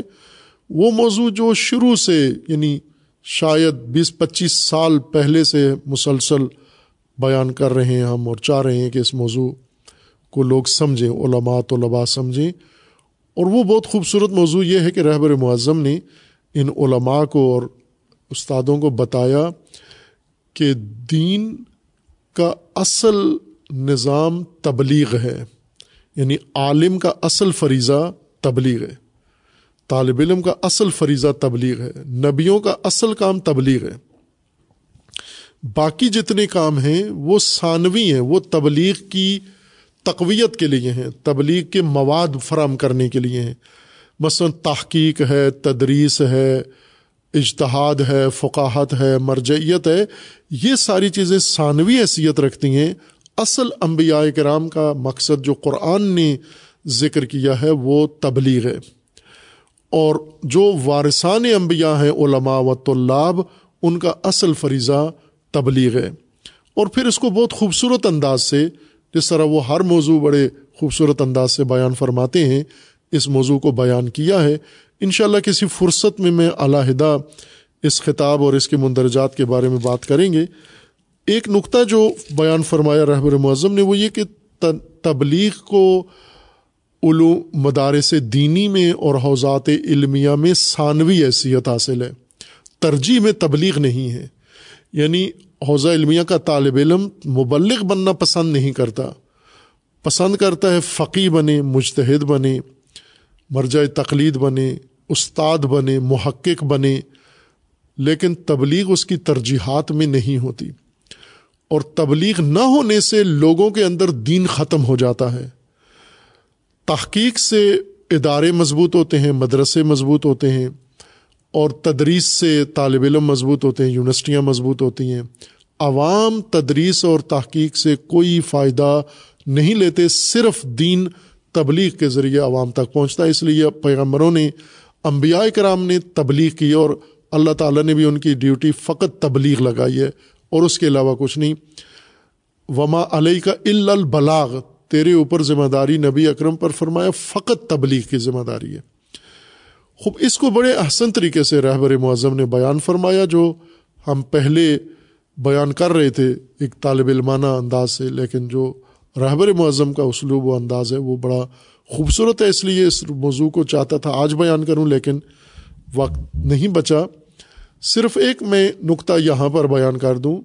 مجھے یاد ہے ہمارے استاد بزرگوار حضرت اللہ العظمہ جوادی عملی دامز العلی جب جمعہ پڑھاتے تھے قم میں، امام جمعہ تھے، خطیب جمعہ بھی تھے رہبر معظم کی طرف سے، تو اسی دوران ایک دن نماز جمعہ میں، بلکہ انہوں نے ہمارے خصوصی درس میں بھی یہ بات کی ہوئی تھی، عمومی درس میں بھی یہ بات کی ہوئی تھی اور نماز جمعہ میں بھی یعنی میں نے متعدد مرتبہ ان سے یہ جملہ سنا ہے۔ اور وہ یہ فرماتے تھے، ایرانی علماء کو، طلاب کو کہ تبلیغ کو ترجیح دو، تبلیغ کرو۔ اور تبلیغ کو اپنا فریضہ بناؤ، سارا وقت حوضے میں، پڑھنے پڑھانے میں نہ گزار دو، لوگوں میں جا کر تبلیغ کرو۔ اور وہ بات جو جس وجہ سے میرے لیے دلچسپ بات تھی، وہ مثلاً ہماری موجودگی میں یہ کہتے تھے کہ اگر تبلیغ نہیں کرو گے علماء اور طلاب کو، ایران میں اگر تبلیغ نہیں کرو گے تو تمہاری حالت ایران کی حالت پاکستان جیسی ہو جائے گی۔ یہ جو تشبی دیتے تھے، تمثیل دیتے تھے کہ تمہاری حالت پاکستان جیسی ہو جائے گی، یہ ظاہر ہے اب اور کسی کے لیے موضوع توجہ اس کی ہو یا نہ ہو، ہماری توجہ ہوتی تھی کہ پاکستان کے ساتھ کیوں تشبیح دی، کہ پاکستان میں کیا ہوا ہے۔ جو ایرانیوں کو ڈرا رہے ہیں، استاد بزرگوار ہمارے، کہ آپ پاکستان بن جاؤ گے اگر تبلیغ نہیں کی، اس نقطے کو نظر انداز کیا۔ پھر وہ خود فرماتے تھے کہ پاکستان میں صورت حال یہ ہے کہ علماء اور عوام کے درمیان کوئی تعلق نہیں ہے۔ علماء تبلیغ نہیں کرتے۔ تبلیغ سرے سے نہیں ہے پاکستان میں۔ اور ذاکرین اور خطبہ ہیں جو لوگوں کو دین سمجھاتے ہیں۔ اور وہ بھی کتابی دین، قرآنی دین، اہل البیت کا دین نہیں جو علماء پڑھتے ہیں۔ یہ جو خطیب ذاکر ہیں، یہ ایک دن بھی دین نہیں پڑھتے۔ انہیں کچھ پتہ نہیں۔ امام علی کیا فرماتے ہیں، امام صادق کیا فرماتے ہیں، امام رضا علیہ السلام کیا فرما انہوں نے صرف ان کے نام سنے ہوئے ہیں اور قصے خود بنائے ہوئے ہیں۔ قصے کہانیاں سنا کر لوگوں کو مشغول کیا ہوا ہے اور لوگوں کو نہ عملی اعتقادات کا پتہ ہے، نہ احکام کا پتہ ہے، نہ عملی دین کا پتہ ہے۔ یہ بات وہ عبرت کے طور پر بتاتے تھے کہ اگر آپ نے بھی کوتاہی کی تبلیغ سے تو تمہارا ملک بھی پاکستان بن جائے گا۔ یعنی یہی ذاکر اور خطیب لا علم، یہ آ جائیں گے اور کہانیاں سنائیں گے دین کی جگہ پر۔ وہ دن آنے سے پہلے پہلے آپ نکلو چکے تو لاب میں رغبت نہیں ہے تبلیغ کی طرف۔ دو چیزیں، یہ طلاب اور علماء ان سے بہت دور ہو گئے ہیں ابھی موجودہ زمانے میں۔ ایک امر بالمعروف اور نہ انل منکر چھوڑ دیا ہے اور دوسرا، تبلیغ سے دوری اختیار کر کے تبلیغ کے متبادل کام کرتے ہیں۔ ایک تو سیاست میں زیادہ رغبت ہو گئی ہے، دوسرا، میڈیا میں زیادہ انوالو ہو گئے ہیں، اپنے پیج بنا کے اپنے کام کرتے ہیں۔ دوسرا، کاروبار میں بعض چلے گئے ہیں۔ اور اگر کوئی سنجیدہ ہے تو وہ تدریس پڑھنا اور پڑھانا ترجیح رکھتا ہے، عوام کو، ذاکروں کے اور خطیبوں کے حوالے کر دیا ہے۔ اس حوالے سے یہ خطاب بہت اہم تھا۔ محرم کے موقع پر محرم قریب ہے اور یہ اور اور کوئی طالب علم سنے نہ سنے ہمیں دل و جان سے سننا چاہیے۔ بے حیثیت طالب علم کہ پاکستان کے طلاب اور پاکستان کے علماء کہ دین زندہ ہے تبلیغ کے ذریعے سے۔ ولایت و امامت زندہ ہوگی تبلیغ کے ذریعے سے۔ جس چیز کو تبلیغ ملی ہے وہی رائج ہوئی ہے۔ جس کو تبلیغ نہیں ملی صرف تحقیق و تدریس ملی ہے، وہ مٹ گئی ہے، وہ چیز ختم ہو گئی ہے۔ تبلیغ کے ذریعے سے دین لوگوں کے دلوں میں اترتا ہے۔ اور رہبر معظم نے یہ بھی فرمایا کہ مسجد اور تبلیغ یہ دو بنیادی رکن ہیں دین کے نظام کے قیام کے لیے اور حفاظت کے لیے۔ بہت شاندار، بڑا خوبصورت خطاب ہے۔ ان شاء اللہ کسی اور فرصت میں موقع پر اللہ تعالیٰ نے توفیق دی تو اس کو بیان کیا جائے گا۔ عوام کے لیے بھی مفید ہے، علماء و طلاب کے لیے بھی مفید ہے ان شاء اللہ و صلی اللہ علیہ محمد و علیہ طیبین طاہری